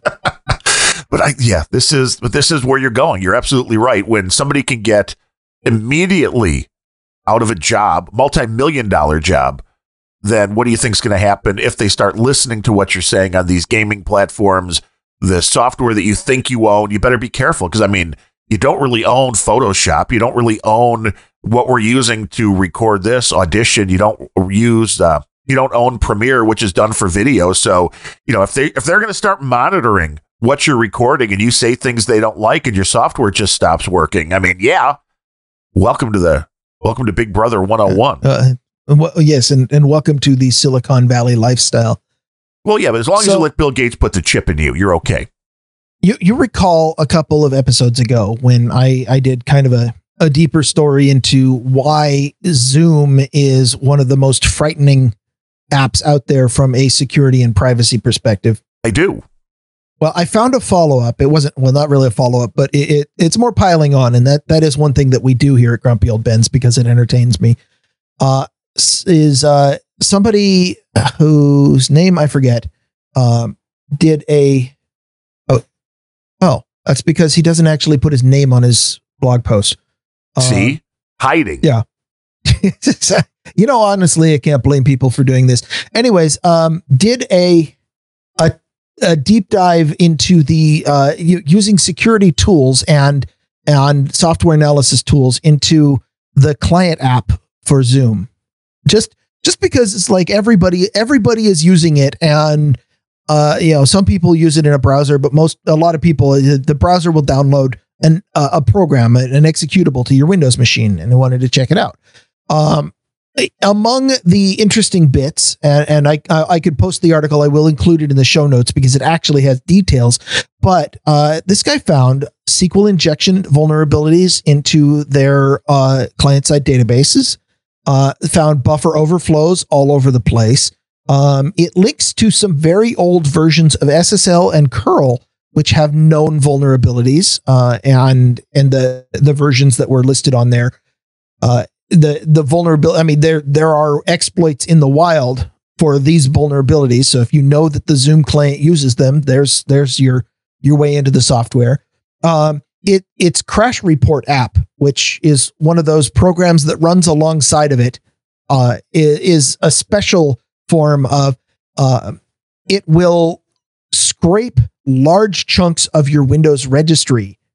Uh, it will screen capture everything that is on your screen uh, not just the app. And it will send those up to Zoom in order to, uh, presumably in order to analyze a crash. But that's a whole lot of personal data that that it's doing. So so if somebody decided that they just you know would intentionally crash the app, uh, then the screen the the screen capture will grab everything that's displayed on your screen, whether it's proprietary or personal data or not, uh, and if you're using this for your company, there's a good chance there's trade secrets in there. It's going to send those to zoom.com. It's going to send large chunks of your Windows registry up there. Uh, and then here's the kicker, and this one is just about unforgivable. Uh, the Zoom app is a 32 bit app. Now, 64 bit apps were started with uh, XPSP2 had a 64 bit, Windows XP had a 64 bit version. Uh, Windows Vista shipped with both 32 and 64. Uh, Windows 7 preferred the 64 bit version. And this thing is still running a 32 bit mode app. Uh, Windows 10 has a large number of security features that are designed to, to mitigate or, or frustrate attempts to hack into software that is running on its system but the most effective of those only work with 64 bit apps because 64 bit is native. 32 bit apps kind of run in a, a CPU based sandbox that that it it it steps down the CPU to a lower mode where a lot of these mitigations don't work, which means that uh, inherently uh, 32-bit apps don't have a lot of the mitigations that might even cause some of these vulnerabilities to not be exploitable. But this this app is is security hole central. it's it, it you're you're running it on your system, and um, you know somebody who decides to release uh, some kind of malware that targets anybody using Zoom. If uh, it can be, uh, I guess this is this is advice for grumpy old Ben's listeners who are programmers and have no ethics. Is uh, it can be very very profitable in these days of everybody going on Zoom meetings. Is target this app, and uh, you've got a pretty good chance of, especially if you can if you can redirect that crash reporting uh, app or software you you can get a lot of proprietary information about companies that use this app for their meetings. Well, it's not only companies, which is the other thing to consider. A lot of people are using this for just person to person communication. Uh, you would hope people aren't using it for the uh, for the cyber sex, especially with the uh, fact. You know that would be that would be entertaining, and also I want I wanted I want to see the look on the face of the the testing triage person at Zoom who has to triage that crash report screenshot. Yeah. Well, I mean, it seems like it's very similar, as we talked about, I think, in the last show when we talked about Zoom, very similar to Jitsi, which is a free open source software that you can just punch in any name you want. Although it seems like the ones for Zoom were very much limited as far as how many characters you could use which is how people were bombing, you know, get what are they calling it? The Zoom bomb, you know, like the photo bomb. So Zoom bombing, somebody else is having a meeting, they're using that. And as long as you punch in the right URL, that you're able to get into the call, which is which is bizarre. Something like we're using right now, CleanFeed gives each person, everybody that I invite in, has a unique URL. So this thing is a free piece of software is already way better via security than Zoom is. It's way better than Jitsi, but again, everybody understands with Jitsi, it's an open call. So when everybody goes to jitsi dot, you know, uh, jit.si slash no agenda, you understand anybody that goes to that URL can see you. Now, if you're thinking you have privacy and people can guess a URL, a much, much worse end result. So, one, don't use Zoom would be pretty good advice. And, you know, hey, if you're nefarious, I guess that's one of the places you want to be looking at right now to to have a little bit of fun. But Windows is still having issues. I mean, it's sad. Did you see the story about Windows Defender being broken by a recent update? Uh, that doesn't surprise me. I haven't seen the story, no.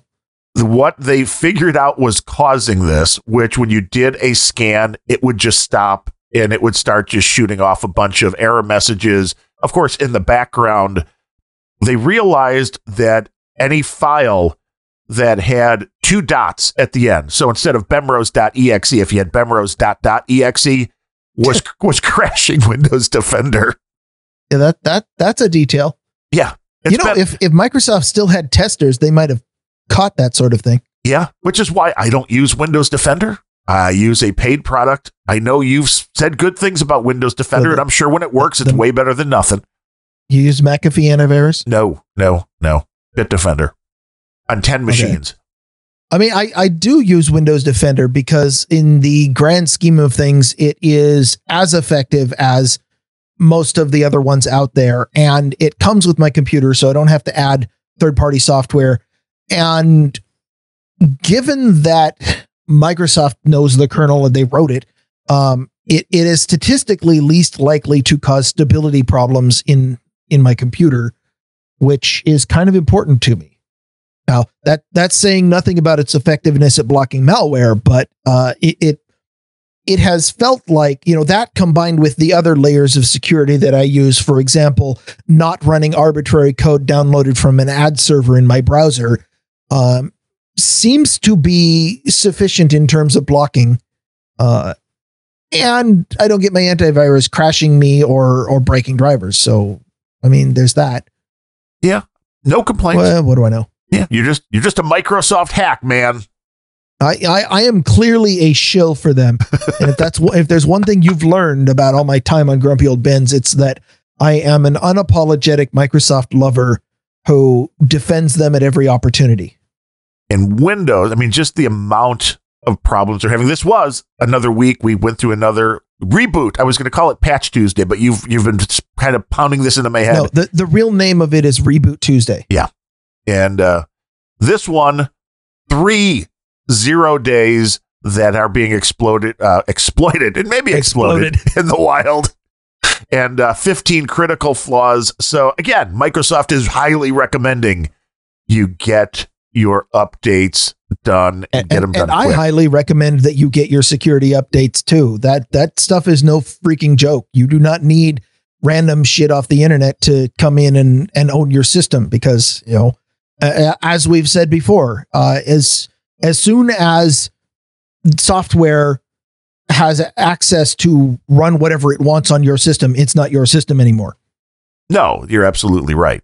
And you're, you're, you're any data that you have is questionable to begin with because I don't really know if there is anything as such as privacy anymore. And I think data that I have is questionable. Yeah, well, of course, everything you have is questionable. Anything anybody has is questionable with the amount of problems they've been having with CPUs. And I mean, that's one thing I'd like to get our buddy Earl J. Finley on the show just to talk about routers and stuff like that and ways you can actually keep things from getting into your system. Because I know he knows way more about routers and how to do things way more complex than, you know, your little Linksys or whatever you're using with your cable modem. But I think that's as you move forward, it's going to get more important and more important setting up different parts of your router for, as we've talked about, the Internet of Things devices and all that. So we'll we'll get to that at some point. But I guess we're kind of running long in time. We've talked about this. Grumpy old Bens, where we bloviate too much, maybe. So we're trying to keep the the shows down to a more reasonable manner. And I've suggested maybe go two shows per week. And I know that seems like more work, but I'm not sure if it really is. Well, it just seems like more ranting, and I'm not sure that our, our all of our listeners are are ready for that. That may be true. I mean, they may have to be on the. Uh, well, I think we've kind of slid them slowly into it, so I think they're working up herd immunity to the Bemrose rant. We've heard a lot about herd immunity lately. Uh, but do we want to talk about all the new features that are coming to Windows next month, or we can push that one off? That's not really time sensitive. I, I'm, I'm, I'm suddenly curious. Really? You're curious. Uh, I mean, I'm not getting new features in Windows, not when I run 8.1, but. well, I mean, you could finally move up to 10. You, you up? well, the number is going higher. That's technically up. That that much I'll allow. Thank you. They are. Here's what's coming, and this they've been this has been in the pipeline since late last year. So I'm kind of curious how badly it's going to go when they push this stuff out.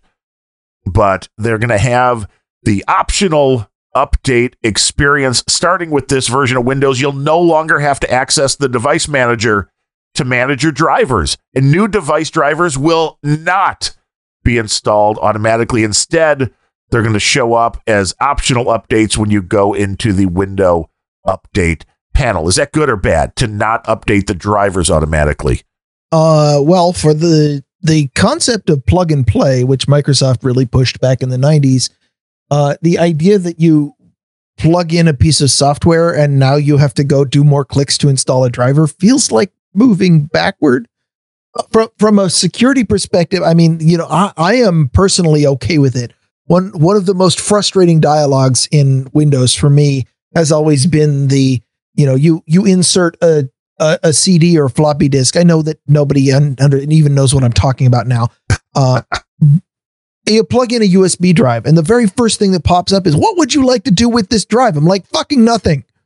Stop popping dialogues up in my face. But, but well, for a lot of people, you, you can try. That's another rant.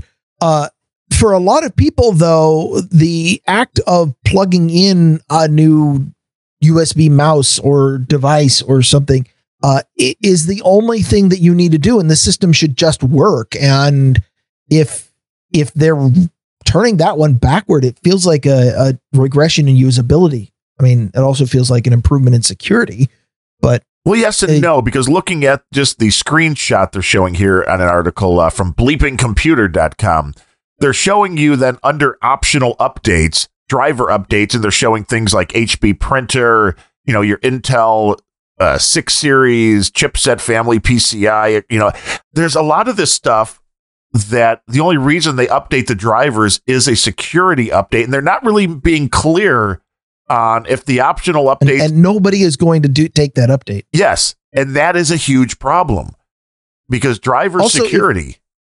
If, mean, right now, uh, the all of the driver stuff is is hidden in the device manager. If they are going to make that more prominent, uh, h- how many people are have a network where there's a printer that you use every few weeks, maybe, uh, and so the printer's off most of the time. Uh, which means that I, and and maybe I'm alone in this one, and maybe it's because my wife keeps her printer off most of the time. But every time she turns it on to print something, m- my computer gives me a notification that says, "We noticed that there's a new a new printer on the network. Would you like to install a driver?" And of course, I bury that notification. But if they are making new hardware notifications more obnoxious, then when you have something that may or may not be intermittent, like a printer, do you, I, I can't imagine this working out well when you're like, no, I don't want. In fact, the last 37 times you popped up this dialogue while I was in the middle of Call of Duty, it, it I didn't want to install a damn printer. I, I, I give give it a rest. I'm currently printing my pistol all over this guy's face yeah, I don't like that. I really don't like driver updates becoming optional. I mean, I understand uh, as we've talked about with software updates, if it is a feature update, I get it. And I know the old thing with drivers is, well, if it's working, don't update the driver. But most updates, it seems, on drivers are security based now and or just to keep the device working. So this seems like a weird thing to be doing that by default, but we'll see when it comes out. They're also uh, I'm skeptical. Yeah, I'm skeptical as well. The task manager is getting an upgrade, which I think is interesting. This is good. You'll now be able to see the temperature of your video card in the task manager, which is actually good information to have. I can't believe it was never there before. And they'll also be able to let you see what type of disk it is. So there's more information coming to the task manager that seems good. I always good. approve of more information. Yes. We like more information. As long as as long as it's not, you know, there's there's such a thing as information overload when the only thing I mean, what what do most people bring up task manager for? There's some misbehaving program and they want to destroy it with great prejudice. And as long as you can still fulfill that task quickly, then providing more information otherwise is still valuable. People that, want to monitor and, stuff. And I hope that I hope that they don't make task manager use up 40% of the CPU Right, just to be able to give you the temperature on your video card. Yeah. If if Task Manager is raising the temperature of my video card by having it open, then then that's not a good feature. They're going to reduce disk and processor utilization used by Windows Search. Sure. I, I, I yeah, I already fig- I already installed that feature. It's called Disable Windows Search. that's exactly what I do. I use uh, Directory Opus as my Windows uh, uh, Windows Explorer. When, when anyway. I want to find when I want to find, uh, you know, I'm I know that somewhere on my drive I have a file named, you know, uh, Jim 2017, and I try to open that up, and the very first thing that Microsoft does is goes and does a Bing search for Jim 2017. I'm like, congratulations, you are now leaking my personal data instead of finding me the file that I want. No, this search is no good. Yes, I agree. I've never understood the reason for that kind of stuff in within Windows. All of this oh, you can find any file. We'll index everything. It slows stuff down and it's never been all that useful. I'm sure there are some people that do things on their computer that is very useful for. I've never run into it. One, you, you know what else would would make it so that you didn't have to have Windows search to find your files would be if they weren't putting so much effort into hiding where your files are on the drive. yes. They do everything they get, even in Explorer when it doesn't like you put shit in your documents directory what does the Explorer bar say? It doesn't say, you know, see users username slash doc. No, it doesn't tell you where the damn file is on the drive. It just says documents. Like, oh, okay, of course I know where that is if I need to go search for it in the drive. No, It, it, oh, my, my, they they're really good. And then oh, of course, there's the default setting everybody gets with Windows is oh, you don't need to know what the file name extension is. Right. We'll just pretend that's not there. So what you're getting, you're not seeing the actual file name. The extension is a part of the file name. You don't get to see it by default. And then, of course, if somebody create, you know, if there's a Malware. yeah, yeah, if Virus. somebody creates malware, if somebody creates a a VBS file that has the same name as something you click, you don't know that it's there. If you're lucky, it has a different icon. Uh, but uh, you know, if some if you have a, a document that you click all the time and somebody creates an exe and puts it in the same thing, and then in the exe inside the icon header, it happens to have the document icon, you can't tell that it says exe because they decided that you don't need to know what the extension is. No, it's this is a terrible feature and it's designed so that people don't need to know. But yeah, the reason why you need to create all of this extra code in order to be able to search for your files is because Microsoft does such an amazing job of making them hard to find. that they do. I mean, I've I've run into times where people were having problems with their computer, and I'd open up and start going through something on Windows Explorer, and they'd be like, "What's that?" I'm like, "Oh my god, that's uh, that's a whole new level of not understanding how your computer works." But I think there are some people out there like that, and there are plenty of alternatives to the Windows Explorer uh, uh, for your for looking through all your files. So you know, look into things like Directory Opus, and there's plenty of open source free stuff that you can use as well. One thing I do like that they're finally installing into Windows Update is they will now allow you to set a maximum download speed. So no more. You're playing your video game. You want to know why all of a sudden your bandwidth went to crap because you're, you know, five machines around the house all decide they want to start downloading the Windows update at the same time. You can now throttle that to a speed rather than a percentage or anything like that. So I like that. That is one good thing, which I can't believe it hasn't been there for how many years now. Well, that, eh, because if because if if we were in a place with actual competition in in internet ISPs, then we would have long since all gone to just gigabit to the house every single one of us or or more there'd be companies be like you know uh, free limited time offer three gigabits for five dollars a month. Uh, we don't have any competition and therefore the the real solution that would have fixed that long ago of everybody has enough bandwidth that that you don't need to uh, it is kind of killed by a total lack of incentive to improve speeds by ISPs who have geographical areas locked up. that is true. That is true. But you have two ISPs, so you're in good shape. Yeah, I'm I'm one of the lucky ones, and also I'm still bandwidth limited, That's and true. And also I still got disconnected during this show because everybody's using my bandwidth. that is because everybody's home. I saw a article, and I don't know if any of this stuff is true or if it's all guessing. I don't know exactly how they can figure it out, except if, unless your ISPs are giving them the information. The average household was streaming, or maybe it was the average person was streaming eight and a half hours of content a day during this coronavirus. So, stre- That's that's awful. it's a lot of streaming services. I mean, I'm probably way above average once you count no agenda stream and podcasts, but you got a few streams, but those but are it's low. not video. Yeah, audio much much less. Another update: passwordless experience, which I was like, what? What's this all about? Microsoft introducing passwordless sign-in for Microsoft accounts to strengthen your device sign-in. This allows Uh, Microsoft accounts to use modern multi-factor authentication, such as Windows Hello, fingerprint, and a PIN instead of passwords. I'm just asking, who actually has a Uh, Microsoft account? I don't. Well, any if if you if you ever install Windows and you don't know the secret handshake special signal exactly, you know, how what secret way to touch it in order to be able to create an account offline, you are required to enter an email address when you start. That creates a Microsoft account. You want If- to install without if you internet. enter an email address into your operating system as part of your login, you have a Microsoft account. Yeah, don't do that. Don't be on the internet when you're installing. I know that's hard to do, but uh, It- well, it's especially hard to do because you can't download updates, which uh, many of which are actually important for security. Well, yeah, but you could get the system set up and then it would do the updates. So I mean, there is there is that possibility.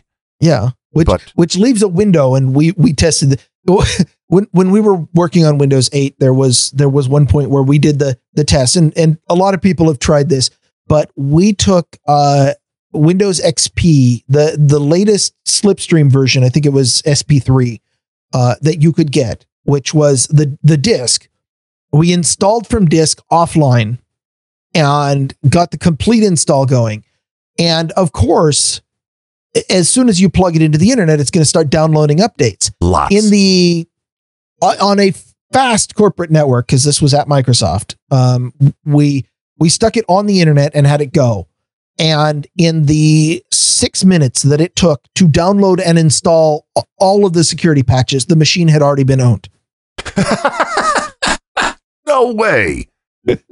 That's Just security. there was stuff, random stuff floating around. The moment that the thing came online, the IP address lit up. Something port scanned it and installed malware before it had time to download security updates. well, I mean, I guess you had a Microsoft IP range, so they were really going after those. Now, maybe Maybe. I, but but don't be, don't assume that they're not scanning every IP on the internet. There's only four billion of them. I know this other update coming is going to excite you. A brand new Cortana. You excited yet? Hi, I'm Cortana. Uh huh. New Cortana experience, which will feature a brand new chat user interface that gives you the ability to type, to interact with your See, digital. I, I, I assistant. also already have installed the Cortana interface or the the Cortana experience that is ideal for me. which you be uninstall Cortana. Well, I never had to uninstall it. I'm on Windows 8. Well, that's true. That's true. I I turned it off. It's I don't get it. It's annoying. A lot of the stuff Windows is adding for the non dude's name Ben or even people with a little bit of technical know-how are usually just really annoying and they're showing like a little window which looks like you know a text box where what is Microsoft stock price and then you know Cortana gives you the information and it's like you're chatting with your new friend which a lot of people I guess this is their you know, I saw an article the other day, which is, you know, my girlfriend's a chatbot, which I guess people are really, really lonely during this lockdown. And maybe they want to talk to their computers like this. I don't understand it. It's, maybe I'm just old and white and just don't get why I would want to like make it look like I'm having a text conversation with the computer when I just know how to pull up the information I want. But congratulations, the new Cortana experience will be a less intrusive screen for their queries, new speech and language models, significantly improved performance. Yeah, exciting. They're also doing stuff redesigning the network status page, which could be, you know, okay for some people. I don't think most people are ever going to even see that. Windows search improvements, account picture in Windows, which, yeah, who cares? Virtual desktops. I mean, so there's some things which I mean, it'll be interesting to see.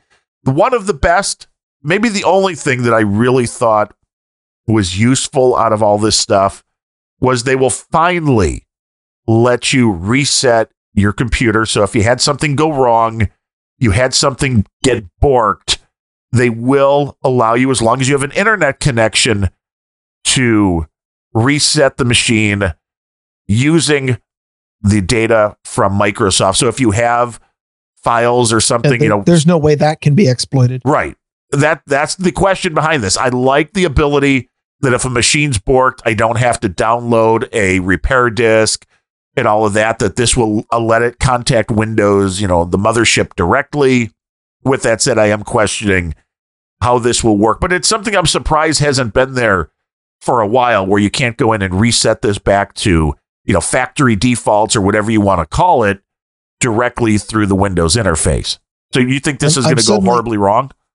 I'm suddenly reminded of uh, uh, d- during Windows 2000 when when that was the thing, and somebody somewhere along the line discovered that there was a, a service and a command you could type uh, where you type the command and give an IP address and a message, and it would pop up the message on that person's computer screen, and and people quickly realized, uh, you know, it, that yeah, I was in college at the time during the Windows 2000 era, and or or I was at Microsoft, and of course I used it in order to prank people or mess with people, or or you know every once in a while I'd just type the command that said, uh, you know, hey, got a minute? I need you to, you know, I want to go to get some coffee with you or whatever. Uh, but more nefarious people very quickly realized that this could be used for spam. Yes. So you'd be sitting there working on a document or something, and suddenly, right in the middle of your screen, it'd pop up a dialogue says, you know, 20% off coupon at Sears or something like that. You're like, I don't need anything at Sears. And uh, it it took about four to six months where that was rampant everywhere before Microsoft released a patch that shut off that service by default. Yeah. Well, it'll be interesting to see. No question about it. Any other stories you got? I mean, we're getting to that two hour mark. Heartbreak. I, I, have, I have I have plenty of stories, but um, I I don't know that we have time to fit in another rant. No, there's no Uh, no more time for Bemrose Ranch. We can't thank the people Uh, I did. that have donated. I, I got. I have. I have an update uh, to the fire in a crowded theater from a long time ago. Um, it's it's real quick. the theaters are all empty. Well, uh, the the the line is that that is always touted is you can't shout fire in a crowded theater, and I think Well, this goes can. way back to the Not legally, the, but you the speech can. episode, the speech episode we did with Larry, where um, I, we pretty much debunked that it it was a line from Oliver Wendell Holmes in uh, a case uh, Schenck versus Maryland. Yeah, the Schenck is the case, and uh, that was when Oliver Oliver Wendell Holmes only used it as an example of curbing speech, and more importantly, uh, that was uh, what, ni- 1909. A Uh, while ago.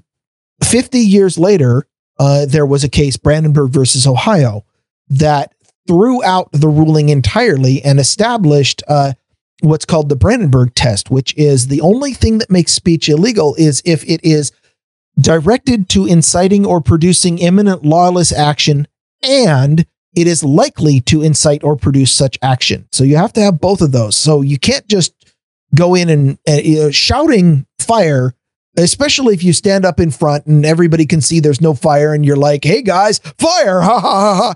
Um, th- that doesn't pass the Brandenburg test, so it's not illegal speech. So the fire in a crowded theater line is usually touted as uh, I want to establish that there are limits on free speech, and usually is used as a precursor in an argument to somebody trying to establish some other limit on your free speech. And the proper response to somebody using the you can't shout fire in a crowded theater line is that you need to reach out and slap them because at least that's not speech. So they've got nothing to argue against. Uh, but yeah, that's it, it is an old example. It's tired. People only use it when they want to shut down your free speech. Well, you But here's can't say, update. let's leave our house and stand closer than six feet to someone. But here's the update that somebody uh, in, in uh, my local area helpfully pointed out is that the Brandenburg case was was in Ohio, uh, but that applies nationally because it's a Supreme Court. However, in Washington State, uh, we have uh, RCW 9A.84.040, which states a person is guilty of false reporting with knowledge that the information or a person is guilty of false reporting if, with knowledge that the information reported, conveyed, or circulated is false, he or she initiates or circulates a false report warning of an alleged occurrence or impending occurrence of a fire, explosion, crime, catastrophe, or emergency, knowing that such false report is likely to cause evacuation of a building, building, place of assembly, or transportation facility, or to cause public inconvenience or alarm.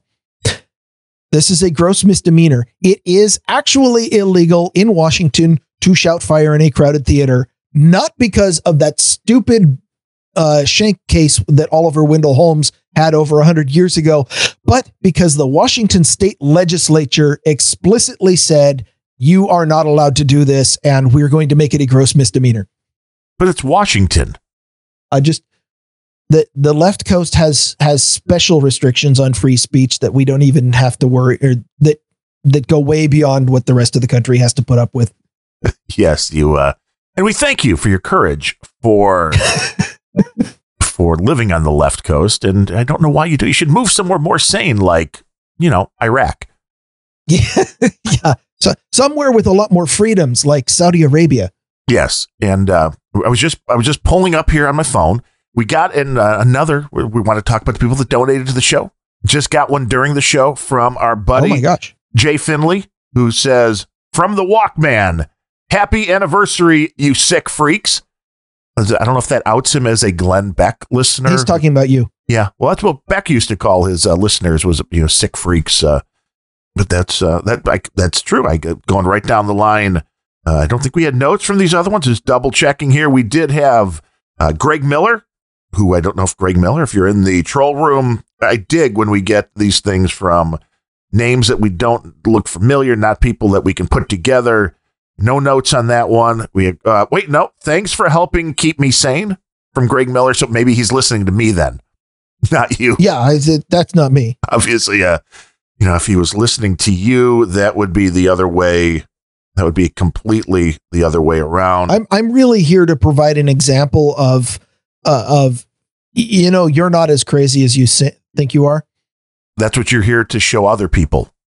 Yeah, there's there's got to be a reason. By comparison, yes, I, I can see that. So they they feel better listening to grumpy old Ben's because then they walk away and like, at least I'm not Bemrose. I mean, that guy's that guy's nuts. Oh, now you're making me depressed. we also have Cold Acid. No note, but he, there's always one of those guys. He's always saying something in the troll room on No Agenda Social.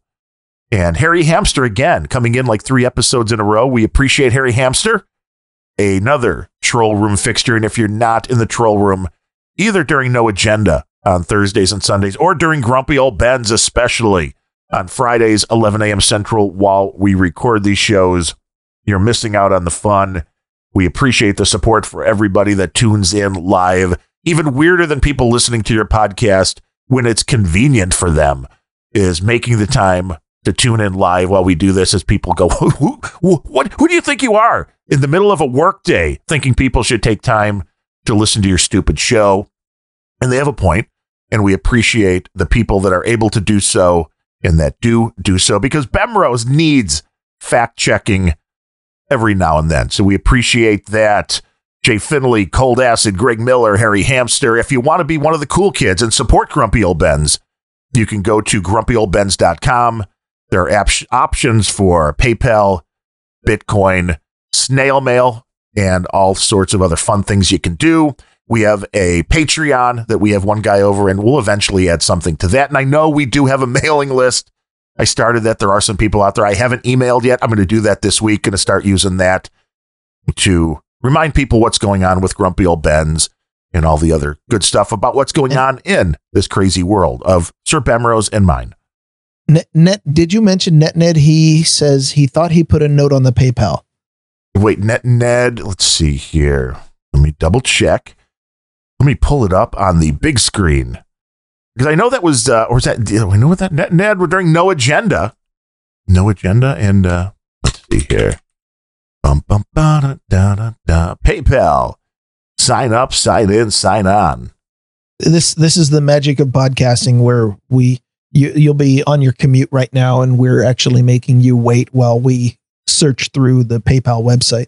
It, no, we're not as bad as uh, as some here. Let's see here. Oh yes, I'm gonna sing a little. Do, do, do, do, do, yes. Here we go. You know what? I'm totally apologize, Net. Net. Here we are, April thirteenth. I don't know how I missed this one. A nice hundred dollar donation from Net Net. Oh my we're, gosh! we're gonna have to get. I know we said this before. We got to come up with the rankings, like knighthoods and all this other kind of stuff. And the note, unlike no agenda we have, I did find your note in the PayPal thing here. Enjoy the show. It's made Fridays in a legal lockdown in Michigan a little less depressing. Well, that's what we're here for to entertain you, to show you that uh, there are crazier people out there than you. And we try to give some good information along with the entertainment. And that puts NetNet right to the top of the list. Executive producer of Grumpy Old Ben's, which, if you put that on like your LinkedIn, will get you nothing. Well, uh, you'll feel good about it though. Well, yes, that is And, the and that is the main Yeah. thing. And we've been doing this from, now. from America's left coast, where virtue signaling is its own reward. yeah, a year of doing this now. So it is uh this is a big deal. the the the supporters are growing, and we appreciate that. And we'll eventually, hopefully, get to the point.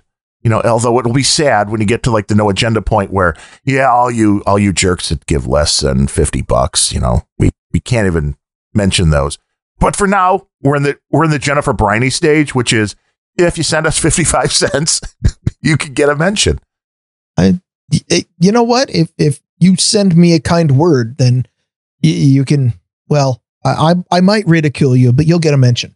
You will get well. That is Be all. like, yeah, this this person said that I was right about something, and I just want to explain why you're totally wrong. I, uh, you know, I would do that for laughs. Yes, you would. And that's why we were happy to have the troll room because, see, I missed something and it was corrected right here on the same show. Live interaction with the hosts, troll along, say things that either help or annoy. We're fine either way.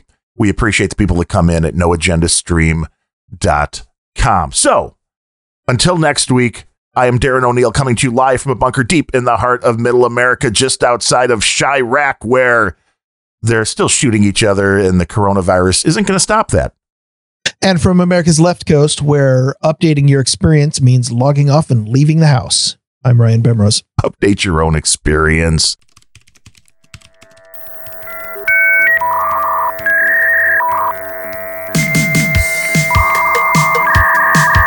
Bye.